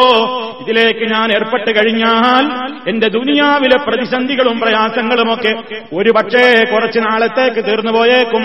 നാഥ, നിന്നെ പേടിച്ചുകൊണ്ട് ഞാൻ കുറച്ചുകൂടി ക്ഷമിക്കുന്നു, ഞാൻ സൂക്ഷ്മത പാലിക്കുന്നു, നീ എനിക്ക് പുറത്തു കടക്കാൻ ഒരു മാർഗം തരണം എന്ന പ്രതീക്ഷാ നിർഭരമായ മനസ്സോടുകൂടി ആ മേഖലയിൽ തഖ്വയോടെ പിടിച്ചു നിന്നാൽ യജഅൽ ലഹു മഖ്റജ, പുറത്തേക്കൊരു മാർഗം അവൻ അല്ലാഹു കൊടുക്കാതിരിക്കുകയില്ല. വയർസുഖുഹു മിൻ ഹൈസു ലാ യഹ്തസിബു, വിചാരിക്കാത്ത മാർഗത്തിലൂടെ അവന്റെ പ്രതിസന്ധി അല്ലാഹു അങ്ങ് തീർത്തു കൊടുക്കും. അതിനെന്താ വേണ്ടതെന്നാണ് ഇനി അടുത്ത വാചകം പറയുന്നത്. അതിനൊരു വല്ലാത്ത മനസ്ഥിതി വേണം. ഏത് മനസ്ഥിതി? അള്ളാഹുവിൽ തവക്കുലാക്കാനുള്ള മനസ്ഥിതി വേണം. അവർക്കേ അങ്ങനെ പിടിച്ചു നിൽക്കാൻ കഴിയൂ. അതാണ് തുടർന്നുകൊണ്ട് അള്ളാഹു പറയുന്നത്, ആര് അള്ളാഹുവിന്റെ മേൽ തവക്കുലാക്കിയോ ഫഹുവ ഹസ്ബുഹു. എത്ര വലിയ ഓഫറാണ്! വമൻ യതവക്കൽ അലല്ലാഹ്, ആര് അള്ളാന്റെ മേൽ തവക്കുലാക്കിയോ ഫഹുവ ഹസ്ബുഹു, അവന് അള്ളാഹ് മതി, അവൻ അത് മതി എന്നാ പറഞ്ഞു. അള്ളാഹുവിൽ തവക്കുലാക്കുന്നവൻ അത് മതി. പക്ഷെ ആ ഒരു തവക്കുലാക്കിയിട്ട് ആ കാര്യത്തിൽ ഒരു തീരുമാനമെടുക്കാനുള്ള ഒരു ദൃഢമായ ബോധമുണ്ടല്ലോ, അത് ഈമാനികമായ വല്ലാത്തൊരു ഫളിലാണ്. ദാലിക ഫളുല്ലാഹ് യുഅ്തീഹി മൻ യശാ, അത് അള്ളാഹ് കൊടുക്കുന്നൊരു വലിയ ഫളിലാണ്. അത് അവൻ ഉദ്ദേശിക്കുന്നവർക്കേ കൊടുക്കൂ. പ്രതിസന്ധി ഘട്ടത്തിൽ തളരാതെ, തവക്കുൽ ബോധത്തിൽ ഹറാമു ചെയ്യാതെ, ഹലാല് ചെയ്തുകൊണ്ട് മാത്രം സൂക്ഷ്മതയിൽ തന്റെ മനസ്സിനെ അരക്കിട്ടുറപ്പിച്ച് പ്രതിസന്ധികൾക്കിടയിലും പിടിച്ചു നിൽക്കാൻ ഈമാനുള്ള ആളുകൾക്കേ കഴിയൂ. അതുകൊണ്ട് അള്ളാഹു പറയുന്നു, ഈമാനുണ്ടെങ്കിൽ വഅലല്ലാഹി ഫൽയതവക്കലിൽ മുഅ്മിനൂൻ, വിശ്വാസികൾ എന്ത് ചെയ്യട്ടെ? അള്ളാഹുവിൽ തവക്കുലാക്കട്ടെ. അപ്പൊ അള്ളാഹുവിൽ എന്തും തവക്കുലാക്കാനുള്ള ഒരു മനക്കരുത്താണ് മനുഷ്യൻ നേടിയെടുക്കേണ്ടത്. ഒരു കാര്യം ആലോചിച്ച് ആലോചിച്ചു പല രൂപത്തിലും മനസ്സിൽ പല ചിന്തകളും, തീരുമാനം എടുത്തു കഴിഞ്ഞാൽ തീരുമാനം അള്ളാഹുവിന്റെ നിയമങ്ങൾക്ക് അനുയോജ്യമായ നിലക്കുള്ള തീരുമാനത്തിൽ എത്തിക്കഴിഞ്ഞാൽ പിന്നെ മനസ്സിൽ പല ചിന്തകളും വരുമ്പോഴൊന്നും പതറിപ്പോകാൻ പാടില്ല. നീ ഒരു തീരുമാനമെടുത്തു കഴിഞ്ഞാൽ ഫതവക്കൽ അലല്ലാഹ്, നീ അള്ളാഹുവിന്റെ മേൽ തവക്കുല് ചെയ്യണേ. കാരണം ഇന്നല്ലാഹ യുഹിബ്ബുൽ മുതവക്കിലീൻ, അള്ളാഹുവിൽ തവക്കുലാക്കുന്നവരെ അള്ളാഹുവിന് വലിയ ഇഷ്ടമാണ്. അള്ളാഹുവിൽ തവക്കുലാക്കിയിട്ട് ഒരാൾ നിന്നു എന്നതുകൊണ്ട് അള്ളാഹ് ഒരാളെ കൈവടിഞ്ഞ ചരിത്രമില്ല. അള്ളാഹുവിൽ ഒരാൾ തവക്കുലാക്കി, നിനക്ക് ഇത്ര ഒരു വലിയ ഒരു ചാൻസ് കിട്ടിയിട്ട് ജീവല്ലേ തവക്കുലാക്കി നിന്നതല്ലേ, നടക്കൂ എന്നല്ല പറയൂല. നിന്നെ സ്നേഹിക്കും. നാഥൻ സ്നേഹിച്ചു കഴിഞ്ഞാൽ അതുപോലെ ഇന്നല്ലാഹ, നിശ്ചയം അല്ലാഹു യുഹിബ്ബുൽ മുതവക്കിലീൻ, തവക്കുലാക്കുന്നവരെ അല്ലാഹു ഏറെ ഇഷ്ടപ്പെടുന്നു എന്നാണ് പരിശുദ്ധ ഖുർആൻ തന്നെ പറയുന്നത്. നിങ്ങൾ നോക്കൂ, ഏത് പ്രതിസന്ധിയിലും ഏത് വിഷമത്തിലും ഈ ബോധം മനുഷ്യനിലുണ്ടെങ്കിൽ അവൻ അല്ലാഹു താങ്ങും തണലുമാവാതിരിക്കില്ല എന്നാണ് ഇസ്ലാം നമുക്ക് പഠിപ്പിച്ചു തരുന്നത്. മഹാനായ ഇബ്രാഹിം നബി അലൈഹിസ്സലാം, ഖലീലുല്ലാഹി ഇബ്രാഹിം അലൈഹിസ്സലാം, കുണ്ടത്തിൽ എടുത്തെറിയപ്പെട്ട നിമിഷം അഗ്നികുണ്ടത്തിൽ എടുത്തെറിയപ്പെടുകയാണ്. ഖലീലുല്ലാഹി ഇബ്രാഹിം നബി അലൈഹിസ്സലാമിന് അറിഞ്ഞൂടാ, തീക്കുണ്ടാരത്തിൽ വന്നാൽ എന്താ സംഭവിക്കാന്ന് എല്ലാവർക്കും അറിയുന്നത് തന്നെയാണ് ഇബ്രാഹിം നബിക്കും അറിയാം.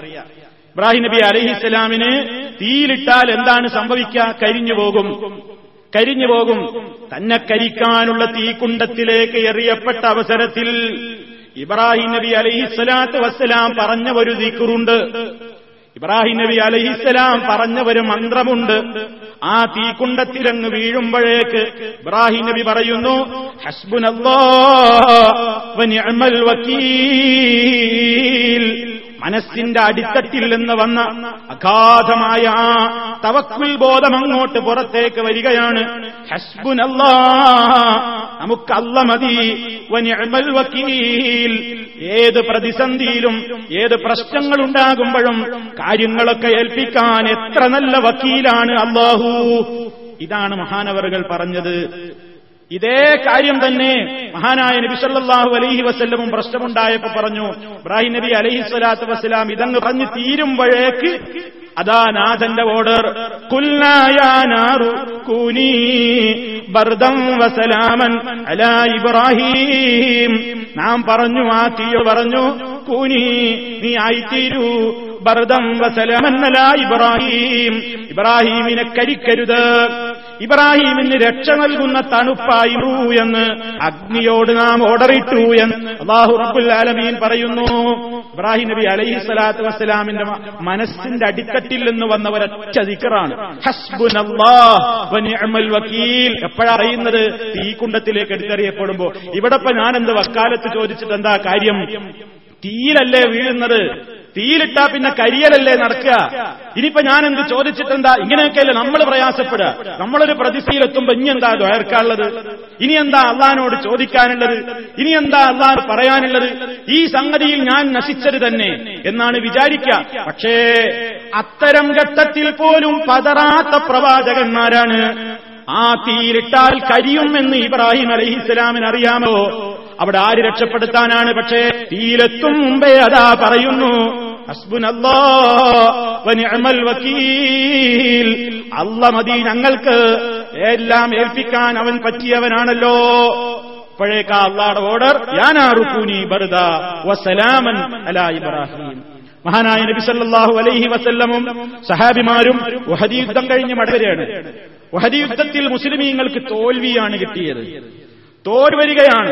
പത്തെഴുപതോളം പ്രിയപ്പെട്ട സഹാബിമാരി വഹദിന്റെ പടക്കളത്തിൽ ഷഹീദുകളായി, അവർ അംഗവിച്ഛേദം നടത്തപ്പെട്ടവരായി ചോരയിൽ കുതിർന്ന് കിടന്ന് പടയുന്ന രംഗം കണ്ട് മക്കരുത്തൊക്കെ ചോരേണ്ടുന്ന ഒരു പ്രത്യേക സന്ദർഭം.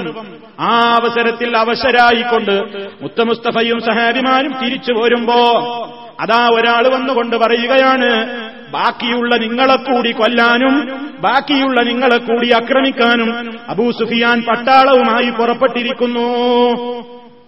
ഇത് കേട്ടാ എങ്ങനെയുണ്ടാവും?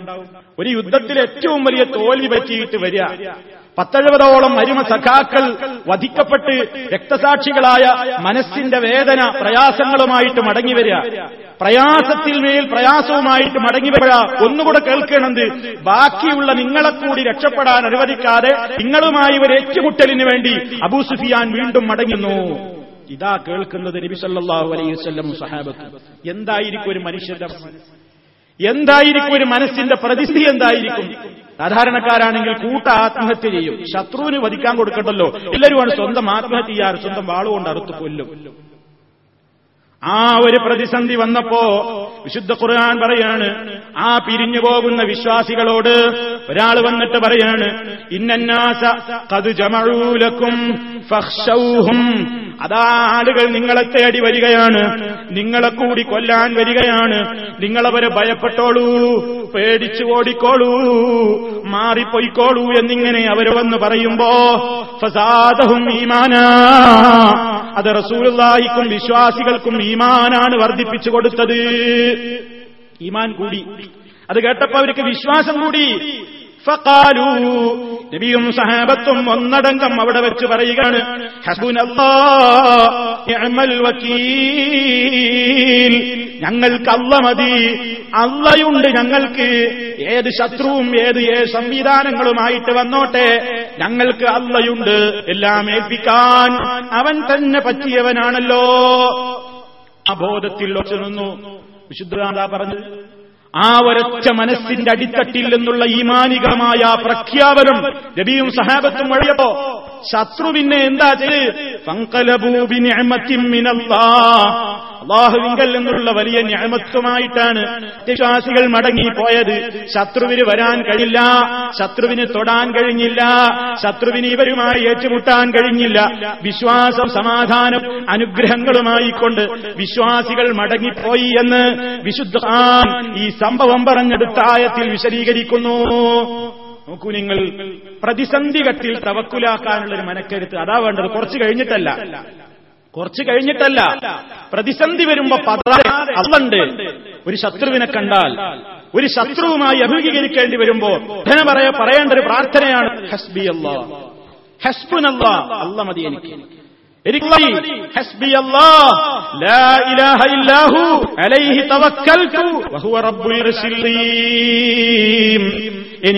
മതി, ഞാൻ അവരെല്ലാം ഏൽപ്പിച്ചിരിക്കുന്നു. ഏറ്റവും വലിയ അധികാരമുള്ള അർശിന്റെ ഉടമയായ നാഥന്റെ മേൽ ഞാനെല്ലാം ഏൽപ്പിച്ചിരിക്കുന്നു എന്ന് പറയാനുള്ളവരൊക്കെ അതാണ് വിശ്വസിക്കേണ്ടത്. പ്രതിസന്ധിയും പ്രയാസങ്ങളും ഒക്കെ താനെ എങ്ങനെക്കൊള്ളും തവക്കുലാനുള്ള ബോധം. പക്ഷെ എന്താണ് ഈ തവക്കുൽ? എന്താണ് ഈ തവക്കുലാക്കി പറഞ്ഞു? വരുന്നതെന്തും വരട്ടെ, അതൊക്കെ വിധിച്ചതേ നടക്കൂ എന്ന് വിചാരി വെറുതെ ഇരല്ല, താൻ ചെയ്യേണ്ടതൊക്കെ ചെയ്യണം. ഒരാള് ശത്രുവായി ഏറ്റുമുട്ടാകുമ്പോഴാവട്ടെ, പ്രതിസന്ധിയിൽ തളരുമ്പോഴാവട്ടെ, ഏത് ഘട്ടത്തിലാവട്ടെ, താൻ ചെയ്യാൻ നീക്കങ്ങളൊക്കെ ഒരാൾ ചെയ്ത് ബാക്കി കാര്യങ്ങൾക്കാണ് തവക്കുൽ. സല്ലല്ലാഹു അലൈഹി വസല്ലമിനോട് ഒരാൾ വന്നിട്ട് പറഞ്ഞു, നബിയേ, എന്റെ ഒരു ഒട്ടകണ്ട്, ഞാനതിനെ പുറത്തേക്ക് മേയാൻ വിട്ട് തവക്കുലാക്കണോ കെട്ടിയിട്ട് തവക്കുലാക്കണോ? സല്ലല്ലാഹു അലൈഹി വസല്ലം പറഞ്ഞു, കെട്ടിയിട്ട് സുമ്മ തവക്കലല്ലാഹ്, പിന്നെ അല്ലാഹുവിൽ തവക്കുലാക്കുക. ഒട്ടക കെട്ടിയിട്ട് തവക്കുലാക്കേണ്ടത് മനുഷ്യനൊരു ഭാഗത്ത് ചെയ്യാവുന്ന സംഗതിയാണ്. ഒരു കുറ്റിയിൽ ഒട്ടകത്തിന്റെ കയറ് ഭദ്രമായി കെട്ടിയിടുക, പിന്നെ പോയില്ലേ തവക്കുലാക്കുക, അള്ളാന്റെ അടുക്കൽ എടുക്കുന്ന കാര്യമാണ്. കെട്ടിയിടുക എന്ന കാര്യം പോലും ചെയ്യാതെ ഒട്ടകത്തെ വെറുതെ വിട്ട് അതൊക്കെ ഒട്ടകത്തെ അവക്കുളും എന്നിവ തവക്കുൽ അതില്ല. സല്ലല്ലാഹു അലൈഹി വസല്ലമിന്റെ കാലത്ത് അതാ യമൻകാരായ ചില ആളുകൾ ഹജ്ജ് പോകുമ്പോ ഭക്ഷണമൊന്നും കൂടെ കരുതൂല. ഹജ്ജിന് പോകുമ്പോ അവരവര് ഹജ്ജിന് പോകണം, അള്ളാഹുവിന്റെ ഭവനന്റെ സമീപത്തേക്കല്ലേ, അള്ളാഹ് നമുക്ക് റിസ്ക് കണക്കാക്കിയിട്ടില്ലേ, അള്ളാഹ് നമുക്ക് റിസ്ക്കും തരും. ഒരു ഭക്ഷണമല്ലാതെ മക്കത്തേക്ക് പോകും ഹജ്ജിന്, എന്നിട്ട് അവിടെ എത്തിയാൽ യാചിച്ച് നടത്തി പതിവുണ്ടായിരുന്നു. ഇതിബദ്ധമായി വിരോധിച്ചുകൊണ്ട് വിശുദ്ധ ഖുർആനിറക്കി, നിങ്ങൾ ഒരുങ്ങണം, അത്രക്ക് വേണ്ട ഒരുക്കങ്ങളൊക്കെ ഉണ്ടാവണം. ഒരുക്കങ്ങളിൽ ഏറ്റവും പ്രധാനമായ ഒരു മനസ്സിന്റെ സുബദയാണ്.